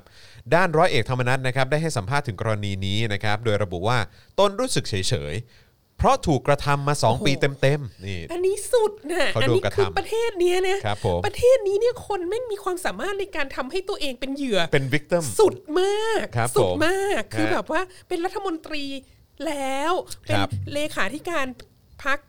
รัฐบาลแล้ว ครับ อะไรเงี้ย ยังโดนกระทำอีกนะ แล้ว เนี่ย ก็ยังแบบโอ้โห โดนฝ่ายค้านกลันแกล้ง ถูกกลันแกล้งถูกกระทำมาตลอด 2 ปี ใช่เออ ค่ะ นะครับก็น่าเห็นใจนะฮะร้อยเอกธรรมนัฐมากเลยนะครับนะฮะเขาบอกว่าถูกกระทำมาเต็มๆ 2 ปีเลยนะครับและตนก็เข้าสู่กระบวนการตรวจสอบ รวมถึงการอภิปรายไม่ไว้วางใจ กระบวนการตรวจสอบของปปชสารรัฐธรรมนูญ ตนเนี่ยพร้อมถูกตรวจสอบและพร้อมสู้ อันเนี้ยมันเป็นการแบบมันเป็นการเช็คชื่อเลยนะ ครับ ก็ต้องต้องจดชื่อไว้ดีๆนะ ครับ ว่าใครบ้างที่มีส่วนรู้เห็นให้คนคนนี้ ใช่ แบบว่าอยู่มาได้จนถึงทุกวันนี้ ใช่ อะไรเงี้ย ใช่ เออ ก็คือที่แน่ๆก็คือที่เขาพูดถึงมาเนี่ยก็มี ปปช ของปปชสาร สา รัฐรธรรรัฐ ม ธรรม นู นู ญ ญรวมทั้งคนที่ เออย กมือให้เขาได้รับการไว้วางใจใน อ่า การอภิปรายค ถู รั้ง กต้อที่ง ผ่านมา ทั้งหมดทั้งหมด ทั้งหมด ทั้งหมด นั้น เลยนะ นะครับ คะพวกพวกสวิตช์ไฟทั้งหลายที่กด ใช่ เออ ใช่ ส ใช่ใช่ถูกต้อง นะคะ นะครับ โดยยืนยันว่าไม่โกรธพลตำรวจเอกเสรีพิสุทธิ์นะ เพราะถือว่าทำหน้าที่นะฮะนิติบัญญัติไง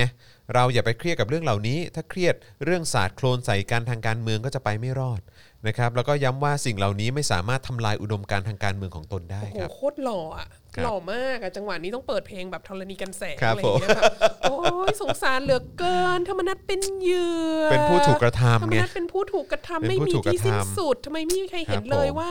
ความเสียสละในการเป็นคนเลี้ยงลิงของธรรมนัตเนี่ย เขาต้องเจออะไรบ้าง มันต้อง นะ เจออะไรบ้าง เออใช่ อะไรอย่างงี้ ไม่เห็นใจกันเลยเว้ย ไม่เห็นใจเขาเลย เฮ้ย มีแต่รังแกกันอยู่ เออ ทุกเมื่อเชื่อวัน กระทำเขาอยู่อย่างนั้นนะ เอ เนาะ ออ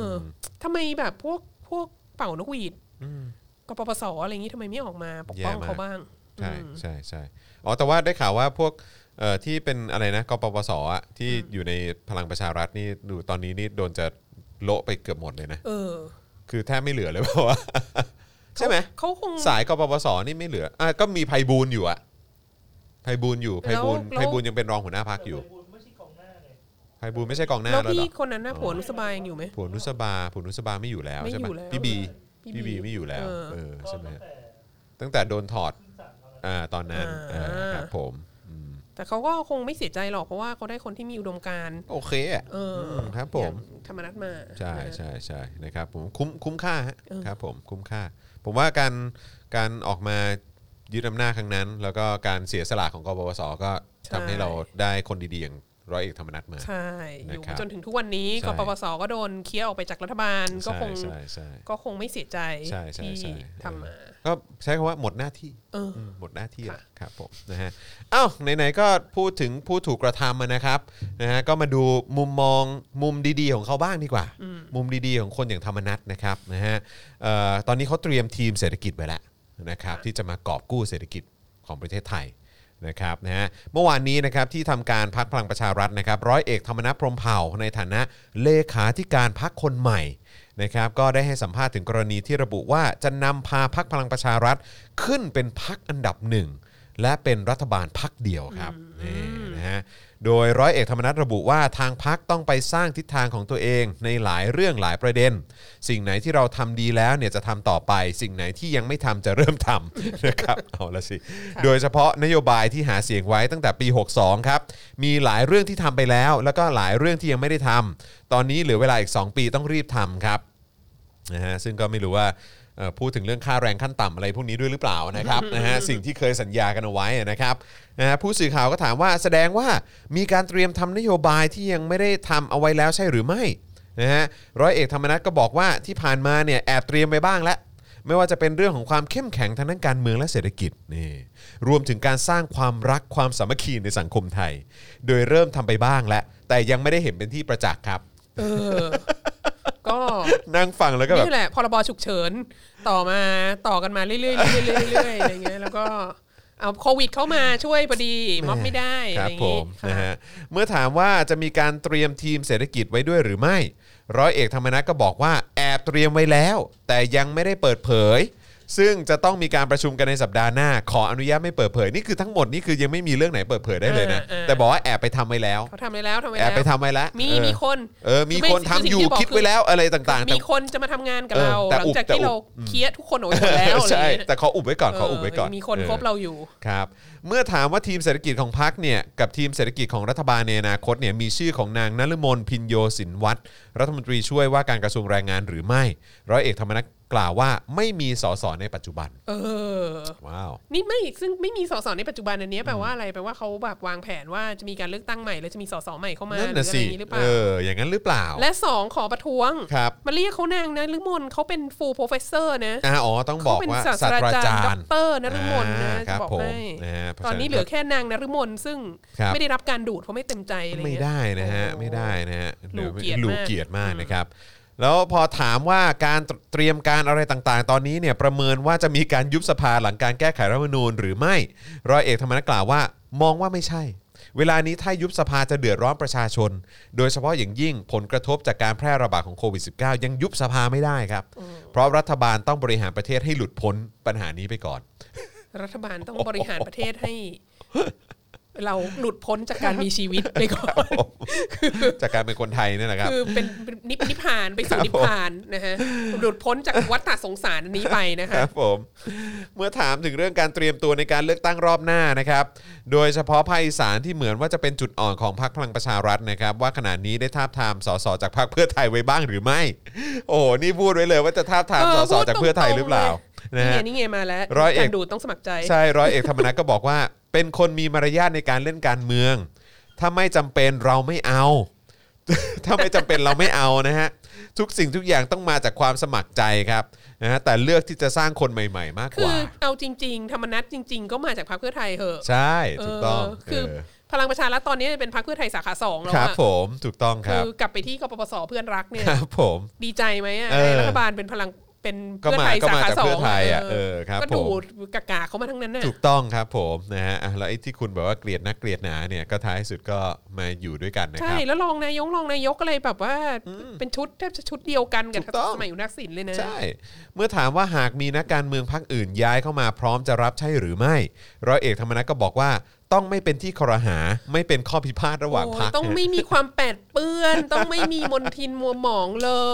ย นะนั่งฟัง ธร แล้ ร ว ม ตลก นัต ดี สุด ว่ะ ยอด ฮะโดยร้อยเอกธรรมนัฐกล่าวทิ้งท้ายว่าอนาคตหากพักชนะเลือกตั้งเป็นพักอันดับหนึ่งจัดตั้งรัฐบาล ยืนยันจะเสนอพลเอกประยุทธ์จันทร์โอชาเป็นนายกอีกครั้ง เพราะสถานการณ์บ้านเมืองไม่ปกติ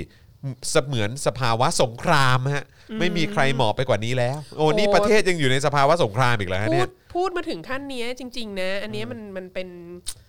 มันเป็นนาราทีพระเอกนิยายน้ำเน่ามากเลย ใช่ อะก็คือก็ต้องพูดอย่างนี้ เพราะว่าจริง ๆ แล้วอ่ะจะให้เห็นว่ากูพูดมาทั้งหมดเนี่ยกับความไม่มีมนทินมัวหมอง และความไม่แปดเปื้อน และความมีสปิริต และความไม่ดูดใครที่ไม่อนุญาตให้ดูด และความมีอุดมการณ์ทางการเมืองแม้จะถูกกลันแกล้งอะไรเงี้ยคือแบบทุกคนก็ต้องตั้งคำถามเดียวกันว่า โอ้โห ยาวนานมาถึงขั้นเนี้ยเหลามาขนาดนี้แล้วอ่ะจริง ๆ แล้วคือจะให้คุณบอกว่าไม่หรอกธรรมนัตน่ะเหมาะสมกับการเป็นนายกมากกว่าอะไรเงี้ยเออไม่หรอกนะ แต่ไม่แน่เขาอาจจะคิดไปถึงขั้นนั้นก็ได้นะว่าเขาก็น่าจะเหมาะเป็นนายก ใช่แต่เขาพูดไม่ได้ไง เพราะประเทศเนี้ยห้ามพูดว่าอยากเป็น อ่ะอยู่แล้ เอ ว อเพราะว่าถ้าอยากเป็นแล้วมันจะดูไม่ดี ใช่ อะไรเงี้ย ใช่ใช่ใช่นะฮะ ขนาดแบบมายึดอำนาจฉีกรัฐธรรมนูญทิ้งแล้วตั้งตัวเองเป็นนายกก็ยังต้องแบบ ไม่ได้อยากจะเป็นหรอกนะ ใช่ จำเป็นต้องมา นี่เสียสละ ทำ มา เสีย นะ ส เนี่ย ละเรียก เออ ตามคำเรียกร้องของประชาชนเลย เอ นี่ย อคือดีนะเป็นคนเข้มแข็ง ไม่งั้น ใช่ ป่านนี้ร้องไห้ทุกคืนแล้ว เออบางทีก็ห่วงอ่ะ ครับ คือจริง ๆ นะ คนเราโดนด่าเยอะขนาดนี้เนี่ย ครับ โดยมากแล้วไม่ค่อยตายดีอ่ะ ครับผม ไม่ได้แช่งนี่ไม่ได้แช่งแต่ ไม่ ว่า ได้ เป็น แช่ง ห่วง ก็เล่าให้ฟัง เป็น ฉย ห่วงเป็นห่วง เออเล่าให้ฟัง เห็น เฉย เห็นในเคสของต่างประเทศ หรือเคส ใช่ ในประวัติศาสตร์อะไรเงี้ ค ย รับ มัน เห็นมาเยอะ เห็นมาเยอะ ครับพอดีเป็นนักประวัติศาสตร์ ใช่เป็นห่วงเป็นห่วง ขอโทษด้วยนะพอดีเป็นนักประวัติศาสตร์ เออก็เลยบางทีแบบพารานอยกับ ครับ เรื่องราว ผมคิดเยอะไง ในดีที่ผ่านมา คิดเยอะไง แล้วก็ ห่วงไง เป็น ห่วงเลยคิดเยอะ เป็นห่วงท่านนายก ครับ อย่างนี้ ครับ นี่เขาจะเชื่อเราไหมเนี่ย ไม่แต่ถ้าเราเป็นท่านนายกอ่ะเราจะเราจะเราจะห่วงคุณธรรมนัทแล้วนะเนี่ย เออ คุณธรรมนัท ใช่ มาแบบ เฮ้ยยังไงวะเนี่ย ออยังไงท่านนายกก็ต้องเป็นนายกต่อไป นี่ อะขไรอย่าง โมย เงี้ย แสงนะเนี่ย เออ เออครับ ผม ท่านนายกต้อง จุดประเด็นอะไรปะเนี่ย คุณธรรมนัทนิดนึงนะคะ เออยังไงฮะเนี่ยคุณธรรมนัส ไม่ค่อยปลอดภัย เออครับผมนะฮะไม่ธรรมดานะคนนี้นะฮะคุณนัทริยาบอกว่าแซบเอาอีกค่ะเอา อีก อ่ะถ้าแซบก็เติมพลังให้ด้วยนะครับ ทางบัญชีกสิกรไทยนะครับ 0698975539 นะครับ หรือสแกนเคอร์โคก็ได้นะครับเอ่ อ โอ้ยนะครับ หลายคนนี่ก็แบบอืมอาจารย์วัฒนามาบ่อยๆ ได้ไหมแบบเนี้ยเออนะครับนะฮะอยากอยากฟังแบบว่าสไตล์นักประวัติศาสตร์ นักประวัติศาสตร์ กล่าวว่านะครับ แบบนี้บ่อย ๆ ก็จะ นะครับ เนิร์ดๆนิดนึงอะไรอย่างเงี้ยค่ะ โอนค่าเป็นห่วงนายกกับธรรมนักกันเยอะๆนะครับ คุณเคนโก้บอกมา ค่ะ นะครับนะฮะ เรา คุ ต้ ณ องช่วยกัน คุณอาลิสบอกว่าอาจารย์วัฒนามาบ่อยๆนะ เออนะครับคุณโบยิ่งบอกว่าแป้งติดคอหรือเปล่า แป้งติดคอดูโป๊มากเลย เออทำไมเขาชอบมากอะไรโป๊ะๆเงี้ยแบบ ดูด คำโป๊มากเลย มีมารยาทดูดเฉพาะคนที่ยอมให้ดูดอะไรเงี้ยแบบโอ้โห โป๊ หนักมากออ เราดูดแค่เฉพาะคนที่ให้เราดูด เออเรามีมารยาททาง โป๊ะ การ เลย เมือง ทีแรกไม่คิดนะเนี่ยจริ แต่ ง พอคิดแล้วก็คิดเลยใช่ไหม ๆ ใช่ คิดแล้วก็หยุดคิดไม่ ใช่ ได้เลยอ่ะมติชนนี่แม่งใครเป็นคนคิดไว้ที่พาดหัวนั่น น่ะดูดเฉพาะคนที่เราไม่ดูด โอ้โห โคตรโปเลยเออนี่เจอแป้งบ่อยๆเพราะพี่เขาเลื่อนตำแหน่งมาเนี่ย เอออะไรนะครับ คุณแทนบอกว่าผมว่าจะเกิดแบบอะไรนะฮะ ชาวเชสกูเลยฮะคงยากอะครับ เออ ชาวเชสกูเลยเหรอ เชาวเชสกูของโรมาเนียใช่ไหม เออ ไม่หรอกมันถึงเวลาอะไรพวกนี้นะคุณ ถึงเวลามันจะล้ม มันจะล้มอ่ะมันล้มกระทันหันอย่างไม่อย่างไม่ทันตั้งตัว มันไป เล เลย ยเนอะ ล้มแบบ มั อ้าน ว ไป เฮ้ย เลยเนอะ อยู่ดีก็ล้มเลยเหรออะไรเงี้ยอย่างที่เราเคยคุยกันว่าแบบ อย่างตอนกำแพงเบอร์ลินล้มอ่ะ อืมอืม เออแล้วก็ก็อยู่ดีๆก็ล้มล้มด้วยความแบบ ทุกคนก็ไม่ได้คิดว่ามันจะล้มอ่ะ คืออันนี้ที่อาจารย์วัฒนาเคยเล่าในอารวาสใช่ไหม ใช่ ที่บอกว่า ใช่ อยู่ดีๆก็คือแบบ คือคนก็ไปชุมนุมกันอยู่ตรงหน้ากำแพ ใช่ งหน้า แล้ว กำแพง แล้ว บบ กาดที่อยู่ตรงนั้นก็แบบยังไงวะ ตรงนั้นก็ก็ก็ก็ขอความเห็นขอกำลังเสริมอะไรขึ้นไปข้างบน แล้วคนข้างบนไม่มีใคร ไม่มีใครรับผิดชอบเลยแล้วกาดก็เลยแบบอ้าวแล้วกูจะอยู่ตรงนี้ทำไม เออ กาดก็เห็นเป็นกำแพงก็ล้ม เพราะเพราะก็พยายามติดต่อแบบ ใช่ ข้างบนแล้ว ใช่ แต่ไม่มีใครรับไม่มีใครอะไรเลย ซึ่งพฤติกรรมอย่างเงี้ยมันเราก็เริ่มเห็นในประเทศนี้ ใช่ใช่ พอสมควร เออน่าสนใจนะ แล้ว น่าสนใจนะเออตอนนี้ซักเริ่มโยนกันไปโยนกันมา ใช่ใช่ จริงๆครับ จ จริ ริ ง ง ๆ ๆแล้วแบบอยากจะบอกทุกคนว่าอย่าอย่าสิ้นหวังนะ เพราะว่าความความพังของเผด็จการเนี่ย มันอาจจะมาไปเฉียบพลันก็ได้ มัน นะ มาแบบเราไม่รู้เนื้อรู้ตัวอยู่ดีๆก็ ก็จริง เฮ้ยอะไรเงี้ย เออเนอะเออเออเออเออเออประเด็นนี้ประเด็นนี้ คือ เรา ก็คิดดู ไม่ไ ดี คิ ตอนที่เขาแบบเพิ่งจะตั้งรัฐบาลขึ้นมาตั้งแต่นายกตู่เพิ่งเข้ามาเป็นนายกอ่ะ ครับ ก็มีแบบโอ้โหคนนั้นคนนี้ที่ดูดีมีสีกุมารมีเทคโนแครดมีจบด็อกเตอร์จากเมืองนอกที่เป็นปริญญาจริง ๆ อะไรเงี้ย เออจริงๆ เออมีคนที่มีประสบการณ์ทางการเมืองอะไรเงี้ยแบบเออวิษณุเครืองามออกมาบ่อยๆอะไรเงี้ย อ่าครับผม หลังๆนี่แบบ กริบเนาะ กริบนะ เออกริบเนาะ เออหลังๆนี่คือใครคะเป็นหน้าเป็นตาของรัฐบาลคือ Yeah ธรรมนัต ธรรมนัต เอ นะ อต้องมาสร้างความมีอุดมการณ์ทางการเมือง ต้องมาสร้างความถูกรังแกโนนนี้นั้น แต่ก็ยืนหยัดเชื่อมั่น มีมารยาทในการดูดอะไรเงี้ยเอออคือแบบดูดีหน้าตาของรัฐบาลคนดีอ่ะมันลงมาอยู่ที่ แล้วมันแล้วมันไม่มี ธรรท แล้วมันไม่มีทางลบได้เลยนะ มันไม่มันไม่มีทางลบได้แน่นอนว่าว่าเคยเกี่ยวข้องกับการค้ายาเสพติดอะแล้วอะใช่ แล้วคิดดูว่า เดี๋ยวนี้อะ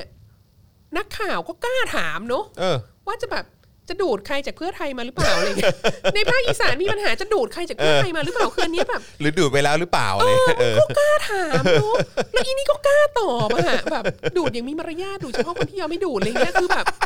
อันเนี้ยมันตกต่ำถึงขั้นไหนแล้วอีรัฐบาลคนดีเนี่ยคือ มาถึงขั้นนี้แล้วครับ เออมันคือคือคุณ มาถึงขั้นนี้ ณ แล้วครับ กภาพดูว่าตอนที่เพิ่งรัฐประหารใหม่ๆอ่ะ เออ ตอนที่เป็นตอนที่ประยุทธ์มาเป็นนายกใหม่ๆอะคุ ค ณ รับ นึกภาพออกไหมว่ามันจะมีวันนี้อะ เออ ว่า ใช่ มันจะมีวันที่แบบที่นักข่าวถามเลขาธิการพักของรัฐบาลเนี่ย อืม ว่า จะไปดูดส จะ ส ดูด พรรค ส อื่น ส ไหม เพื่อไทยจากภาคอีสานมาไหม เอออ อะไรเงี้ยเออ ของพรรคฝ่ายตรงข้ามนะ ใช่ แล้วแล้วเขาก็ตอบในลักษณะที่ คือเขาก็ตอบเหมือนกับเขาคิดว่าทุกคนก็รู้อยู่แล้ว อืม ว่าพักเขาอ่ะชอบไปดูดของคนอื่นมา ใช่ใช่ รวมทั้งตัวเองก็ถูกดูดมาด้วยอะไรเงี้ย ครับครับ เออ ก็คือมันมันกลายเป็นแบบ มันกลายเป็น common knowledge มันกลายเป็นสิ่งที่ทุกคนก็ รู้ รู้ ๆกัน หมดแล้วว่าเป็นอย่างเงี้ย คือ ครับ คือไม่อยากให้สิ้นหวังนะในสภาวะอันน่าสิ้นหวังมากต ค อ รั น บ นี้นะ ผม แต่จริง ๆ แล้วมองกลับไปอ่ะคุณดูว่าว่ารัฐบาลนี้มันตกต่ำลงถึงขั้นไหนแล้วอ่ะเอออดั น่าง สนใจ แบบ นะน่าสนใจนะมาถึงจุดนี้นะ ใช่ อยากกระพริบตาอยากกระพริบตา อยากกระพริบตาครับ อะไรก็เกิดขึ้นได้ครับ ใช่ อะไรก็เกิดขึ้นได้ ค่ะ น่าสนใจน่าสนใจนะครับผมนะฮะเอ่อคุณศิวะบอกว่าไม่เหลือแล้วสินะเออนะครับขอบคุณคุณควันตั้มด้วยนะครับนะฮะอ่ะตอนนี้ก็ยังเติมพลังให้กับพวกเราได้อยู่นะครับนะฮะผ่านทางบัญชีกสิกรไทยนะครับศูนย์หกเก้หรือสแกน QR Code ก็ได้นะครับ คุณพันช์บอกว่าอาจารย์วัฒนานี่แซบไม่แพ้พี่แขกเลย โอ้ นะครับ ยอยากเอาไปเปรียบเทียบกันขนาดนั้น ครับผม รู้สึกเสียวสยอง ครับ นิดหน่อย คนนั้นคนนั้นก็รุ่นใหญ่นะครับคนค่ะนั้นก็รุ่นใหญ่ เออว่าแต่คุณพันช์จะกลับมาเมื่อไหร่เนี่ย เออนะครับคุณพันช์อยู่โอมานนะครับนะก็เอออ่ะแต่ว่าก็แต่กลับกลับช่วงนี้ก็อาจจะวุ่นวุ่นๆอยู่ ใช่ นะครับนะฮะ อยู่โอมานก็ฉีดวัคซีนไปก่อนเถอะ ฉีดฉีดไปแล้วใช่ไหมคุณพันช์เออนะครับ คุณฉีดไปแล้วคุณกลับมาประเทศนี้คุณก็ยังต้อง ก็จะกักตัวอยู่ กัก ดี ตัว 14 วันโดย ใช่ ไม่โดยใช้เงินตัวเองด้วยนะ หนักครับหนักครับคุณผู้ชมนะครับ นะฮะอ่ะโอเค ต่อกันดีกว่านะครับ สาธารณสุขเตรียมพร้อมรับการเปิดประเทศนะครับ เร่งฉีดวัคซีนปูพรมเต็มสูบเลยนะครับ อีกคำว่าปูพรมมากเลย ปู อะ พรมครับ ไม่เคย ปูพรม เห็นการปูพรมอันไหนที่มันพัตเตติกกว่านี้เลย ค อะ รับผม เอะเอออาจารย์แบงค์เอ่อระหว่างนี้ฝากรบกวนเช็คหน่อยได้ไหมครับว่า ฉีดวันนี้ไปกี่ว่ากี่กี่โดสนะฮะ เออ นะครับ เพราะถ้าตามที่ต้องนับถอยหลังกัน ภายในสิ้นปีนี่มันต้องฉีดได้ 4 0 0แสนกว่าโดสต่อวันใช่ไหมครับ เมื่อวานนี้เนี่ยตัวเลขที่เช็คมาตอนที่เราจัดรายการเนี่ยคืออยู่ที่ประมาณ 90,000 โดสมั้งนะครับ แล้วก็ทางศูนย์ปฏิบัติการของนายกเนี่ยก็บอกว่าเราฉีดได้วันละ 4 0 0แสนนะ อืม เออ นะครับ แต่กำลังคคิดว่าคงหมายถึงว่าคงมีกำลังในการฉีดได้วันละสี่แสนมั้ง เออ นะคแต่รับ ว่าฉีดจริงๆได้เก้าหมื่น ก็คงประมาณนั้น เพราะอาจจะวัคซีนมีอยู่แค่นั้นหรือเปล่าอะไรเงี้ยผมก็ไม่ชัวร์เหมือนกัน มัน ที่ เป็น ถูกจัดสรรในแต่ละวัน alternative truth มันอยู่ เออ ที่ว่ามันเป็นความจริงของใคร ใช่ใช่นะครับอ่ะเดี๋ยวเดี๋ยวจะลองเช็คดูอัปเดตหน่อยละกันนะครับว่าเอ่อว่าวันนี้ฉีดกันไปเท่าไหร่แล้ว อันนั้นปะอันนั้นปะเอออันนี้ของวันนี้ปะอ๋ออันนี้ของเมื่อวานปะอ๋ออันนี้ของเมื่อวานเอออ๋อเมื่อวานก็สรุปว่าเหมือนฉีดได้ประมาณแสนสี่พันโดสเนาะ โอ้เขาต้องฉีดวันละสี่แสนเลยเหรอ เออเขาคือถ้าถ้าตามว่าจะ ถ้า ฉี จะ ด ให้ทัน ให้ถึงเป้าอ่ะ เออ ภายใน ภายในสิ้ สิ้น น ปี ปี เนี่ยก็คือต้องประมาณ4ี่แสนแปดหมื่นถ้าจำไม่ผิดต่อวัน มต่อวัน แต่อันนั้นคือแต่คือจริง ๆ ซึ่งถ้าถึงสิ้นสิ้นปีเนี่ยมันก็อีกร้อยเกิน 120 วันเนี่ยซึ่งถ้าเกิดว่าจะฉีดให้ทัน 120 วันเนี่ยก็ก็ก็คงต้องมากกว่า 4 8 0 0 0 0ผมว่านะครับ วัน คือมัน นี้ ไม่สำเร็จเพราะอะไรรู้ไหม เออ เพราะไม่เอาทหารมาช่วยฉีด อ่าใช่ไง อืม เออ คือถ้าให้ทหารทำเนี่ย คือถ้าหารฉีด มั ให้นี่ น่า เส จะ ร็จไปแล้ว น่าจะทาน ใช่ไหมเออ สี่แสนโดส ใช่ไหมเพราะ เกิน ท ทะ หาร ลุ แก้ เป้าอีก แก้ได้ทุกปัญหา ทหารทำทุกอย่างได้ ใช่ ดีกว่าคนอื่นยกเว้นหน้าที่ตัวเอง อ่านี่ไงครับก็ยอดผู้รับวัคซีนวันนี้นะครับ ก็คือเข็มที่ 1 เนี่ย บวกไปเพิ่มอีกแสนห้าหมื่นนะครับ เข็มที่ 2 ก็ฉีดไปอีก 74,000 คือรวมกันสองทั้งเข็มหนึ่งเข็มสองเลยยังไม่ได้สี่แสนเลยอะ อย่างครับ ค่ะ ขาดไปเป็นแสนอะ ครับก็นั่นแหละครับ ไม่เป็นไรเดี๋ยวพอใกล้ๆเขาก็จะเอาทหารมาทำแล้วมันก็จะแบบ ก็คงงั้นละมั้ง ยอดก็จะขึ้นอะไรเงี้ย ใช่แล้วเขาก็บอกว่าก็ในไอ้ในโพสต์เดียวกันของศูนย์ปฏิบัติการของนายกอะไรเนี่ยก็บอกว่าเนี่ยเราคอยดูนะ กรกฎาเป็นต้นไปเนี่ยจะได้เข้ามาเอ่อเดือนละ 10 ล้านโดสเลย คืออย่างนี้ แต่ว่าคือถ้าฉีดถ้าเขาบอกว่ามีกำลังฉีดได้วันละสูงสุดคือ 1 ล้านโดสเลยนะ คืออย่างนั้นก็ฉีดได้แค่ 10 วันเองนะเข้าใจไหม ไม่ ฉีดได้แค่ 10 วันเองนะ คือเราว่า เออ รัฐบาลน่ะยังหน้าบางอยู่นะ ยังเขินอยู่ไง ครับ ก็เลยตัวเลขมันก็เลยออกมาแสนกว่าแสนกว่าอย่างเงี้ ครั ย บผม เอออทีแบบเวลาซูเปอร์โพลออกมาว่า 97%คิด เออ ว่าประยุทธ์เป็นนายกที่ดีที่สุด ก็แปลกเนอะ อะไรเงี้ย ออ ก็จะอย่างนั้นก็ไม่เขินเนอะ ใช่ใช่ คือ ใช่ ท้ายที่สุดเลยอีตัวเลขพวกเนี้ยคือแบบ ก็กล้าๆหน่อยก็ใส่ไปเลย4ี่แสนสี่แสนสี่แสนทุกวัน เออ คือแบบ ใส่ไปเลย ยั จ ง บ กับว่าตัวเลขแสนห้ามาแค่ ครับ นี้แล้วแม่งจะมีใครไปตรวจสอบของคุณได้อะ ครับ จริง ผม ๆถึงหรือเปล่าก็ไม่รู้ แล้วในแสนห้านี้แบบว่าเป็นซีโนแวคเท่าไหร่เป็น ครับผม สร้างภูมิ herd immunity จริง ๆ ได้เท่าไหร่ ครับผม ก็ไม่รู้จะ ฮะ ตรวจสอบตัวเลขจากใครอะไรเงี้ย นั่นนะสิ คือถ้าจะมาสายนี้แล้วนะวาสนาแนะ ก็ นำ ไหนๆก็จัด ไหนๆก็ไหนๆคุณก็ ให้ ใส่ เต็ม ตัวเลข ที่ไปเลย สี่แสนสี่แสนสี่แสนทุกวันไปเลย ใช่ เออจะได้ไม่ เออ ต้องมีปัญหาไม่ต้องเขิน ใช่ไห ห น นัก ๆก็ไห ห น นั ๆ กกว่านี้ก็ทำมาแล้ว เออ เออ ครับผมนะฮะ เกรงใจอยู่ทำไม คุณเคนโก้บอกว่าเจอพยาบาลฉีดตอนรีบๆ ยังปวดแขนซะถ้าเอาทหารมาฉีดนี่ต้องตัดแขนทิ้งไหม เพื่อชาตินะคะ คุณคุณรักชาติพอไหม ครับผมเออคุณใหม่อะไรเนี่ยบอกว่าผมเป็นไลน์แมนไปส่งของเจอคนเพิ่งฉีดวัคซีนนั่งตั้งวงเล่ากัน เย็นวันนั้น เย็นวันเดียวกันเลย เป็น 10 คนไม่ใส่แมสเกือบทั้งหมด คิดว่าไม่น่าจะดีขึ้น นี่แหละ ก็เพราะแบบไม่อนุญาตให้ร้านค้าขายละขายแอลกอฮอล์อ่ะ ครับ คนก็ต้องไปตั้งวงเหล้ากินกันเองอะไรเงี้ย โอ้โหแต่นี่คือฉีดเสร็จปุ๊บจัดเลยนะ ใช่ จะรอไงรอมานานละ ไม่ได้ฉีดสักทีเออ นะครับอ่ะโอเค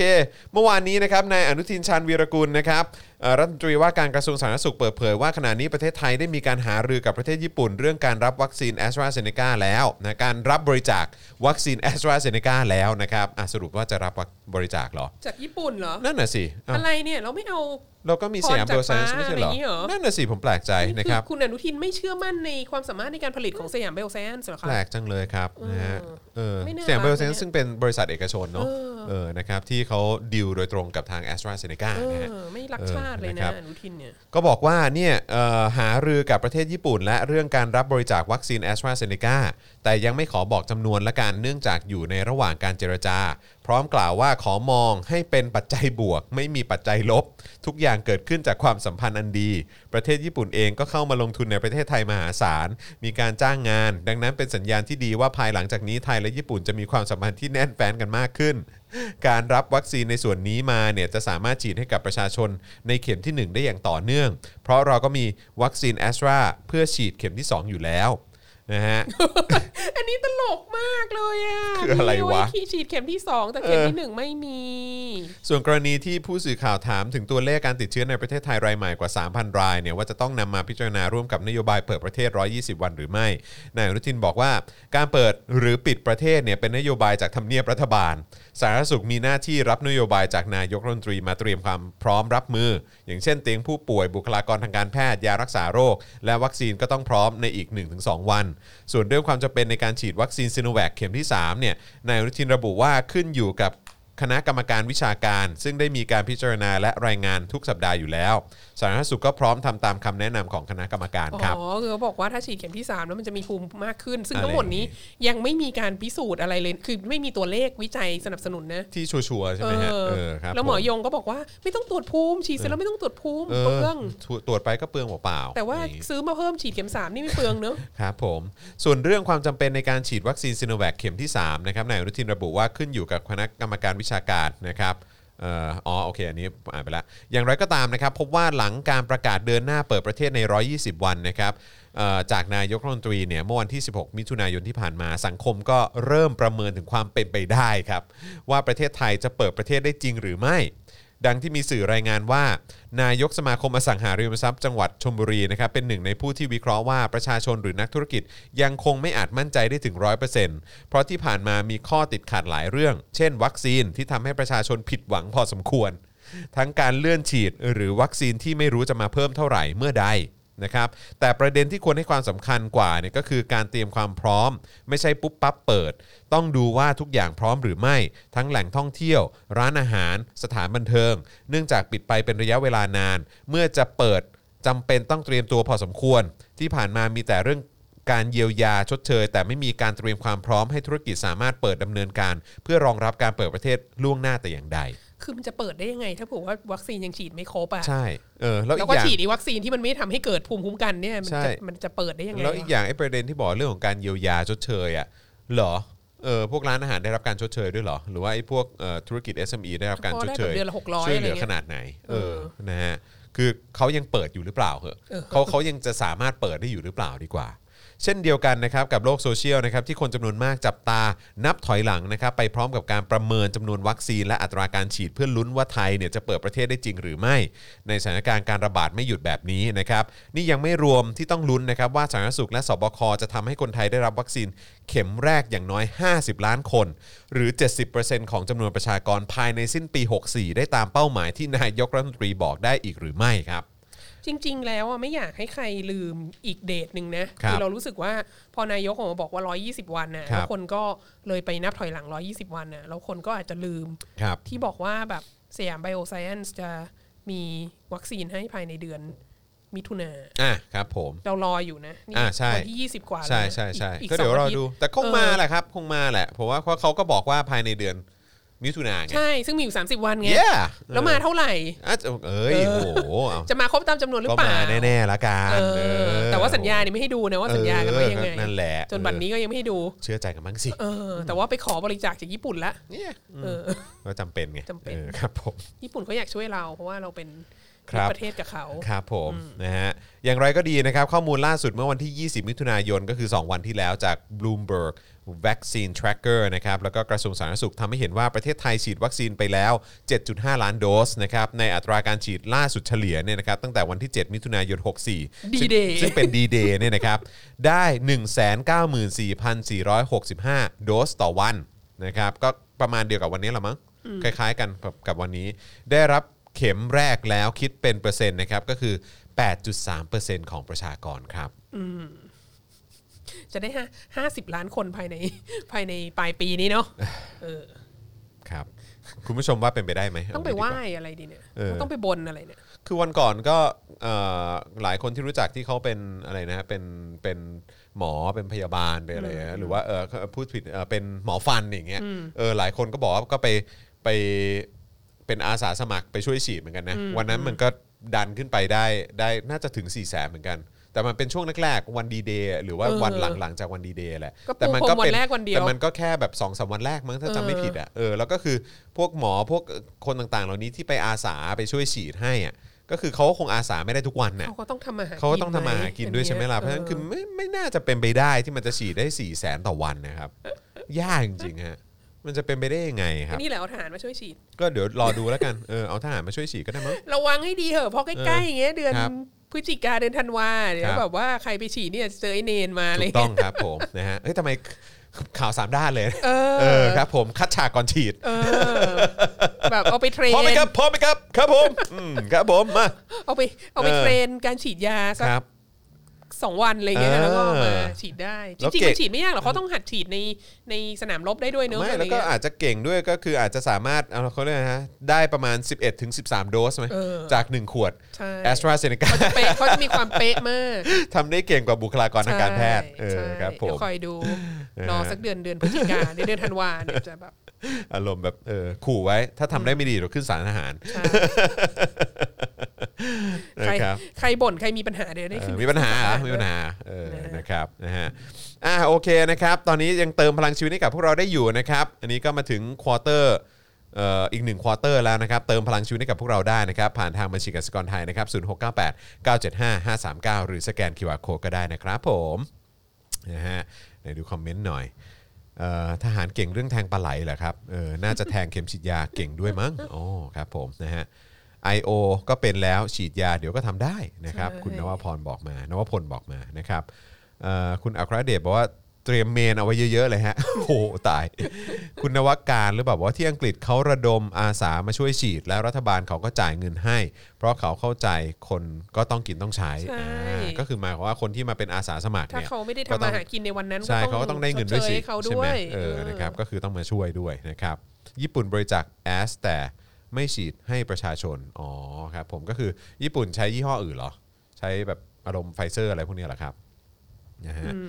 เอ่ออะไรฮะโอ้โหนี่จะให้จะให้ผมไปเข้าน้ำเหรอ ครับ นะฮะคุณยิโบหรือเปล่าบอกว่าอาจารย์วัฒนาเคยพูดเรื่องวันไชน่าไปบ้างหรือยังใครอยากตามไปฟัง ไป เคย ตาม เคยพูดแล้วในอวสานอารวาสเนอะ ใอรส แต่ว่าน่าจะพูดตั้งแต่สมัยเดอะท็อปิกเนาะใช่ไหม อืมอืมอืม เออสมัย The Topic นะครับถ้าเกิดว่าจะย้อนดูอาจจะหรือว่าไปย้อนฟังนะครับ อาจจะต้องไปย้อนฟังสมัยที่เป็น The Topic ใช่ใช่ก็เป็นเป็น เออ ช่วงอะไรนะ ช่วงที่มันมีประท้วงอยู่ที่ ที่ฮ่องกง ที่ยัง ใช่ ที่ยังมีประท้วงที่ฮ่องกงอยู่ ใช่นะครับผมนะอาจจะไปดูย้อนหลังกันได้นะครับนะฮะเอาว่าอ่ะเดี๋ยวเอ่อญี่ปุ่นใช้ไฟเซอร์เท่านั้นครับอ๋อแล้วก็มีจอร์นสัน Johnson จอร์นสัน Johnson ด้วย ค่ะ อ่าครับผมนะฮะจอร์นขึ้นชื่อเรื่องเข้าห้องน้ำเก่งม ากครับผม แหมเซลเขาโอเค เออ นั่นเขาอุตส่าห์มาปฏิบัติหน้าที่ในวันที่ป่วยมาก นะคุณอย่าไปว่าเขาวันก่อนอีชั้นอารวาสเมื่อวันศุกร์ที่แล้ว คุณจอนต้องมานั่งแบบจัดรายการพร้อมกับแบบ เออ แก้วใส่ยาท่าตุน้ำขาวตากระต่ายกิน อาหาร เราไม่ได้ เป็นพิษ โฆษณานะคะ แต่ ค ว่า รับท้องเสียฮะ ท้องเสีย เออ นี่ยัง ท้อง อุตส่าห์ เสีย มาจัดรายการนะ ฮะ คุณอย่าแซวเขาเออ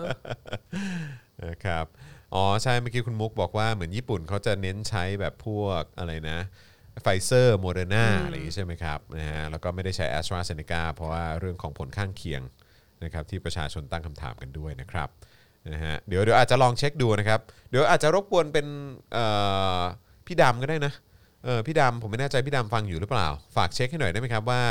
เอ่อวาสนาละว่าเทปไหนครับที่คุยเกี่ยวเรื่องของวันไชน่า เมื่อกี้ แต่จริงๆก็พูดหลายเทปนะ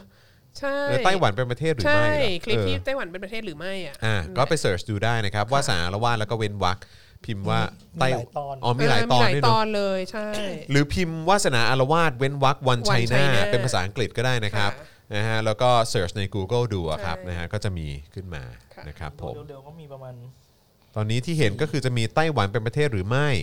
นะครับ หรือว่าชื่อตอนที่ชื่อว่ารักหรือเกลียดความจริงอีกด้านสัมพันธ์ไทยจีน แ แล้วก็มีอีกตอนหนึ่งที่ชื่อตรงๆเลยก็คือวันไชน่าในวันเกิดโอปป้าและจิตรภูมิศักดิ์ อ่านั้นเป็นเดอะท็อปิกใช่ไหม อ่าใช่ครับผมแล้วก็มี 100 ปีพรรคคอมมิวนิสต์จีนกับอภิสิทธิ์มาอ๋ออันนี้อันนี้เป็นเทปล่าสุด คือวันไชน่าก็มีพูดบ้างนิดนึง ใช่ใช่ ตรงนั้นด้วยเหมือนกันนะครับแต่ว่าถ้าถ้าเต็มๆนี้ผมอยากให้ย้อนดูสมัยที่เป็นเดอะท็อปิก เออ ละกันนะครับนะฮะอ่ะขออีกหนึ่งข่าวได้ไหมครับนะฮะอีกหนึ่งข่าวก็ที่เราแซวกันตั้งแต่ตอนต้นรายการนะครับว่าอาจารย์จุฬานะ ท่านจุฬา เออนะ มี ครับ หลายคนมาก นะฮะซึ่งก็จริง ๆ เราก็อยากจะบอกว่าเออก็ระบุมาเลยว่า ใช่ อาจารย์ท่านไหนนะครับ หลังๆ เริ่มมีแบบ multiple personality ใช่ คือเราไม่ ถูกต้อง ไม่ได้เป็นอัน มีหลากหลายเหลือเกิน ดียวทั้งองค์กร ใช่ครับนะฮะก็อาจารย์จุฬาขอเหตุผลชัดๆทำไมรัฐบาลไทยเดินหน้าซื้อซ i n o v a c เพิ่มอีกเพียบ ทั้งที่แพงกว่า a s t r a ถึง 5 เท่าครับ วันนี้มีรายงานนะครับว่ารองศาสตราจารย์ดรสิริพันธ์นกสวนสวัสดีนะครับหัวหน้าภาควิชาการปกครองคณะรัฐศาสตร์จุฬาลงกรณ์มหาวิทยาลัยนะครับได้ทวีตข้อความผ่านทางทวิตเตอร์ เรื่องการจัดซื้อวัคซีนของรัฐบาลไทย โดยเรียกร้องให้รัฐบาลเนี่ยอธิบายให้ให้ให้เคลียร์ให้ได้นะครับว่าทำไมจึงต้องจัดซื้อวัคซีนซ i n o v a c ทั้งทั้งที่มีราคาต่อโดส แพงกว่า a s t r a z เซ e c a ถึง 5 เท่า และถูกวิจารณ์ว่ามีประสิทธิภาพน้อยนะครับ โดยระบุว่าสบคได้จัดหาวัคซีนซิโนแวคมาแล้วกว่า 19.5 ล้านโดส และสั่งเพิ่มอีก 28 ล้านโดส รวมเป็น 47.5 ล้านโดส รัฐบาลต้องเปิดเผยราคาที่ซื้อซิโนแวคและอธิบายเหตุผลว่าทำไมจึงซื้อจำนวนมาก ทั้งทั้งที่ราคาแพง และผลวิจัยตลอดจนข้อเท็จจริงก็ชี้ว่าป้องกันการติดเชื้อ แล้วก็แพร่เชื้อได้ต่ำที่สุดครับ นะฮะสำหรับข้อมูลเรื่องราคาของวัคซีนซ i n o v a c เนี่ยนะครับพบว่าในล็อตแรกเนี่ยมีราคาต่อโดสอยู่ที่โดสละ 554 บาทนะครับส่วนในล็อตที่2เนี่ยนะครับมีราคาต่อโดสโดสละ 580 บาท อันนี้คือล็อตที่ 2 แพงขึ้นนะครับ ส่วนวัคซีนของ a s t r a z เซ e c a ในล็อตแรกเนี่ยนะครับมีราคาต่อโดสอยู่ที่ 159 บาท นะครับนะ ฮะล็อตแรกเนี่ยแอสตรา159 บาทต่อโดสนะส่วนล็อตแรกของซ i n o v a c เนี่ยอยู่ที่ 554 บาทนะครับ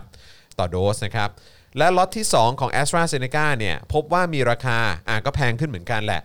162 บาทต่อโดส แต่ก็ยังถูกกว่า s i n o v a c นะนะครับราคาต่อโดสของวัคซีน s i n o v a c เนี่ยแพงกว่า a s t r a z เซ e c a ถึง 5 เท่าตัวนะครับคือรัฐบาลเนี่ยนะครับต้องอธิบายให้ได้ว่าแล้วทำไมถึงสั่ง แต่ซิโนแวคหรือว่าทำไมถึงสั่งซิโนแวคมาเพิ่ม ใช่ ทั้งๆที่มันแพงกว่าแอสตราเซเนกาตั้ง 5 เท่าอ่ะ แล้วก็ยังมี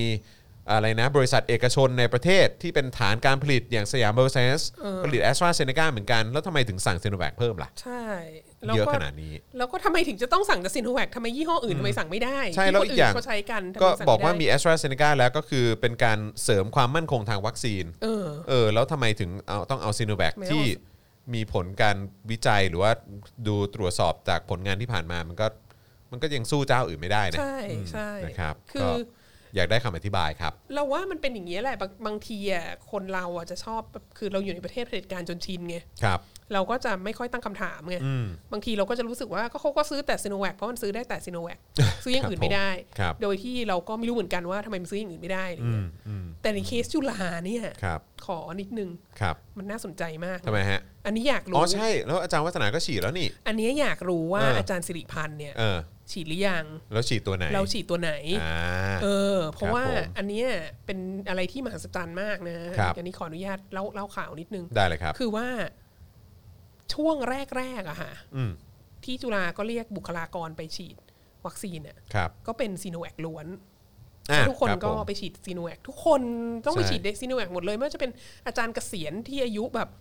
เกิน 60 ไปแล้วอะไรเงี้ ค ย รับ หรือแบบอาจารย์ปัจจุบันที่แบบมีปัญหาโรคความดันเบาหวานอะไรต่างๆ ที่เขาแบบเป็นกลุ่มเสี่ยงอะไรเงี้ย ครับ ทุกคนไม่มีข้อยกเว้นไปฉีดซีโนแวคหมด ครับ นะเอ่อแล้วก็แน่นอนดิฉันก็บ่น อืม ดิฉันก็บ่นดิฉันก็บอกว่าไม่เอายังไงก็ไม่ฉีด คือตัวเองเป็นเป็นภูมิแพ้หอบหืดด้วย ครับ แล้วก็นั่นแหละก็ก็มีความไม่ไม่เชื่อมั่น แล้วก็มีความรู้สึกว่า ถ้าเผื่อว่าฉีดไปแล้วมัน 50 50 ว่าจะติดอีกหรือเปล่าเงี้ยก็ ครับ ก็ไม่รู้จะฉีดไปทำไมอะไรเงี้ย เออเออเออ ก็เลย ครับผม ก็เลยไม่ยอมไปฉีด ครับ แล้วก็เพื่อนร่วมงานก็ไปฉีดกันเยอะมาก ครับ ฉีดกันแบบคือแบบแม้กระทั่งเพื่อนร่วมงานที่เอ่อวิพากษ์วิจารณ์รัฐบาลอยู่เป็นประจำนะครับ ผม ก็ท้ายที่สุดก็ยังไปฉี ดอะฉีดซีโนแวคอะ ครับครับ เราก็เราก็รู้สึกมหัศจรรย์อะ ครับอืม เออแล้วก็อยู่มาเรื่อย อืม ๆ จนกระทั่งเนี่ยสักสองอาทิตย์ที่แล้วมั้ง ครับ อยู่ดีๆ ก็มีบอกมาว่า เออบุคลากรที่ยังไม่ได้ฉีด วัคซีนเนี่ยสามารถลงทะเบียนไปฉีดแอสตราได้ อ้า เอ ว อ อืม แล้วเราก็แบบ โอ้โห อันเนี้ยมันก็ทำให้ อุ๊ย มันก็ทำให้ แต่ว่าอุ๊ คน ย ก็ตั้งคำถามขึ้นมาได้ว่า เออ มันก็มีความเป็นไปได้ ครับ ที่จะเอาแอสตรามาฉีดให้บุคลากรเหมือนกันนะ อืมอืม มันไม่ใช่ว่ามันเป็นไปไม่ได้นะ ครับผม แล้วทำไมไม่ คือ ทำ จะ ตั้หางแต่แร ก็ ก หาได้นี่ เออ เออ แล้วก็ณขณะที่คน จำนวนมากส่วนใหญ่ที่ดิฉันรู้จักก็ฉีดซีโนแวคไปหมดแล้วอะ ค ไร รับ เงี้ยก็ก็ก็เหลือนั่นแหละก็เลยเหลือคนอยู่ไม่เท่าไหร่ที่ ครับ บุคลากรที่ ที่ ก็ จะได้ จะไป ฉีด ฉีด Astra แอสตราอะไรเงี้ ผ ย ม แต่ว่าเราคิดว่าอันเนี้ยมันมันก็ควรจะเป็นสิ่งที่บุคลากรก็ควรจะตั้งคำถามมาได้ว่าเอ้ามันก็เอาแอสตราเข้ามาได้นี่ แล้วทำไม หา ฉันไม่ได้ฉีด แล้ว ล่ะ ทำไมฉันไม่ได้ฉีด แล้วทำไมคนจำนวนมากต้องไปฉีดซีโนแวคตั้งแต่ ใช่ แรก ใช่ใช่ ทำไมต้อง ใช่ บังคับกันถึงขั้นนั้น คนเท่าคนแก่คนมีโรคประจำตัวอะไรก็ คือ ต้อง อะไร บังคับกันขนาดนั้น แล้วอยู่ดีๆก็แบบอันนะเอสตา มาแล้วใครยังไม่ได้ฉีดไปฉีดได้อะไรเงี้ ครั ย บผม แล้วนึกออกไหมขนาดคนที่แม้กระทั่งคนที่ยังฉีดซีโนแวคไม่ครบ 2 โดสอ่ะ ครับ เขาก็ฉีดซีโนแวคไปแล้วโดสหนึ่งเขาก็ไปฉีดแอสตาไม่ได้นะ อืม คือมัน ก็ มัน คือ ยังไม่มีการทดลอง คือคือณณเวลานี้ ยังไม่มี ก็คือ ผลงานวิจัย ฉีดตัวไหนก็ต้องฉีดตัวนั้น ใช่ก็ ต่อ ถูก ครับผม มันก็ เออ มันก็ มันก็เป็นเรื่องที่เราก็รู้สึกว่า เออ แอบสงสัยอยู่นิดนึงว่าทำไมอาจารย์สิริพันธ์ถึง ถึงมาตั้งคำถามในวันนี้อะไรเงี้ อื ย ม อาจจะเป็นเพราะมันมีข่าวว่าจะซื้อเพิ่ม 28 ล้านโดสอะไรอย่างนั้นปะ ครับ แต่ว่าอีกส่วนหนึ่งที่เราเห็นเราก็มีความรู้สึกว่าแบบในองค์กรจริง ๆอ่ะ มันก็เริ่มเห็นมาแล้วว่า มันไม่ใช่เป็นไปไม่ได้ว่าจะเอา เอาแอสตรามาฉีดอะไรเงี้ ใช่ ย ใช่ใช่อืม ไม่ใช่ว่าต้องยอมรัฐบาล ครับ 500%ตลอดเวลาอะไร อือ เงี้ย ฮึก็โวยได้นี่ ก็โวยได้ โวยได้ ประเทศนี้ โวย ขับ ได้ เคลื่อนด้วยการด่า อ่าใช่ นะคะ ก็เราได้รับการพิสูจน์แล้วครับว่ามันเป็นอย่างนั้นจริงๆฮะ เออ ครับผม นะฮะเอ่อคุณช้องนามบอกว่าใช่ค่ะ ตอนนี้กำลังโดนบังคับให้ไปฉีดซีโนแวค ใช่ ไปนะ คื ค อ รับ แรงกดดันนี่มันก็ต่างกันในในแต่ละสาขาอาชีพนะ อืม คือคือเราก็ต้องบอกว่าอย่างเราเนี่ยมันก็ไม่ได้มีแรงเราไม่ได้รู้สึกว่ามีแรงกดดันอะไรร้ายแรงมาก อืม แต่อาจจะเป็นว่าเราเป็นคนที่ไม่แคร์ไม่แคร์คนอื่นเนี่ย ครับค เอ รับ ออาจจะเป็นคนนิสัยเสียหรืออะไรเงี้ย ครับ ดังนั้นแบบทุกคนเขาก็แบบถ่ายรูปไปฉีดซีโนแวคมาแล้ว อะไรเงี้ยส่งเข้ามาในกรุ๊ปไลน์อะไรเงี้ยแบบฉันก็ไปฉีดฉันก็ไปฉีดฉันก็ไปฉีด ทุกคนก็ไปฉีดกันหมดเลย อันนี้ก็ดีนะมันทำจากวัควัคซีนที่ตายเอ้ยมันทำจากเชื้อที่ตายแล้วมันปลอดภัยกว่ามันอย่างงี้งี้งี้งี้งี้งี้อะไรเงี้ยเราก็สนับสนุนนโยบายของรัฐบาลอะไรเงี้ย ครับ เอออดิฉันก็ไม่สนใจไง ครับ แต่เราก็ไม่รู้ว่าแบบ คนอื่น คนอื่นเขาอาจจะอ่อนไหว อืม มากกว่านี้แล้วเขาก็เลยต้องรีบไปฉีดกัน เป็นไปได้ เออ ครับเป็นไปได้ มันก็คงต้องมีคนอ่อนไหวเยอะแหละ เพราะว่า ครับ ท้ายที่สุดแล้วคนก็ไปฉีดซีโนแวคกันเยอะมาก ใช่ เออ นะครับอ่ะเออมีอีกโพสต์หนึ่งล่าสุดเดี๋ยวก่อนก่อนที่เราจะลากันนะครับนะมีโพสต์หนึ่งเออไม่รู้อาจารย์แบงก์กดเข้าไปดูได้ไหมของของบกรายจุดอะเออนะครับบอกว่านับถือใจอบตราชาเทวะมาก วันนี้อนุมัติเสาไฟกินรีอีก 700 ต้นนะฮะ ไม่แคร์ไม่สนมันหน้ามาก ก็ของมันต้องมี เออต้อง ะ ต้องเป็นเออไม่รู้โพสต์หรือเปล่า เออนะฮะหรือว่าต้องใน Twitter มั้งผมไม่รู้เหมือนกันผมไม่ชัวร์นะครับนะฮะเออแต่พอดีอันนี้ผมเห็นในโพสต์ส่วน ตัว นะครับของบกรายจุด ซึ่งเมื่อวานนี้ก็เพิ่งคุยกับคุณปาล์มไป เพราะว่าเออมันก็คือนับมาตั้งแต่ในหลังจากการทำรัฐประหารมาครับแล้วก็นับโดยเฉพาะในปีที่ 2คอสชได้วยมั้งซึ่ง ซึ่งถ้าจำไม่ผิดน่าจะเป็นปีที่ปปชบอกว่ามันมีไอการคอร์รัปชันในประเทศไทยสูงที่สุดในประวัติการ เข้าใจว่าอย่างนั้นนะ เออ แล้วก็คือแบบเขาก็บอกว่าตั้งแต่ช่วงนั้นเป็นต้นมาเนี่ยก็คือว่าไอ้เทรนด์ของการที่เอ่อจะทำไอ้เสาไฟแบบที่เป็นงานประติมากรรมอะ่ะ เออ อย่างไอ้พวกกินรีพวกอะไรพวกเนี้ย เออ ก็คือแบบมันอยู่ดีๆ ก็พุ่งพรวดขึ้นมามากอะ่ะ แล้วก็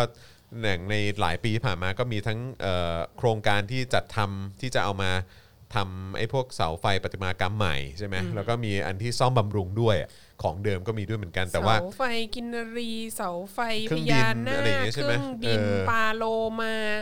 อะไรเนี่ย ใช่ เยอะ นี่ไง แยะ นี่ มา ไง กมาย เนี่ยนับถือใจอบตราชาเทวะมากวันนี้อนุมัติเสาไฟกินรีไปอีก 7 700 ต้น ซึ่งถ้าคิดราคาแล้วเนี่ยเมื่อวานเท่าที่เท่าที่คุยกับคุณปาล์มเนี่ยเกือบเกือบต้นละแสนมั้ง อืม ซึ่งผมก็แปลกใจเนะโอ้โห คือถ้าราคาขนาดนั้นคือต้นทุนมันเท่าไหร่วะ คือแบบแล้วนี่บวกคือวัสดุมันคืออะไรว ะ งงอ่ะเออแล้วก็คือมันถ้า mass production ขนาดนั้นมันก็น่าจะราคาถูกลงเมื่อวะ หรืออะไรอย่างเงี้ย ไม่เลยเนี่ยน่าสนใจคือคือขอตั้งคำถาม เก็ตเออ นิดนึงนะ ว่าในพวกอบตในรัฐบาลท้องถิ่นอะไรทั้งหลายพวกเนี้ย ครับ ที่มีปัญหาที่เขาก็เคยบ่นๆกันมาว่าเขาถูกสตงตรวจสอบอะไรต่างๆนานาเยอะแยะมากมาย อย่างเช่นแบบการจัดการศึกษา อืม ของของโรงเรียนในสังกัดเงี้ย ครับ ที่แบบเอ่อจะจ้างครูจีนมาสอนภาษาจีน จ้างครูฝรั่งมาสอนภาษาอังกฤษ ครับ จะแบบท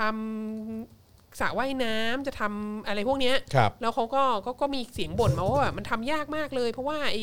อะไรพวกหรือจะหรือจะไปซื้อวัคซีนวัคซีนมาฉีดอะไรเงี้ย อืม ก็ทำไม่ได้ เพราะว่าแบบเนี่ยมันมีข้อจำกัดทางการเงิน ครับ ที่แบบจะต้องถูกตรวจสอบสตงไม่ยอมอย่างนั้นงี้ อืม อย่างนี้ อืมอืม แล้วแบบทำไมสตงไม่มายุ่งเรื่องเสาไฟ เอ คี อ รีเลย มา เนาะ ดูหน่อยได้ไหมอะ เออคือมัน ไหนๆก็ไหน แล้วมันก็มีแบบมีมีไอ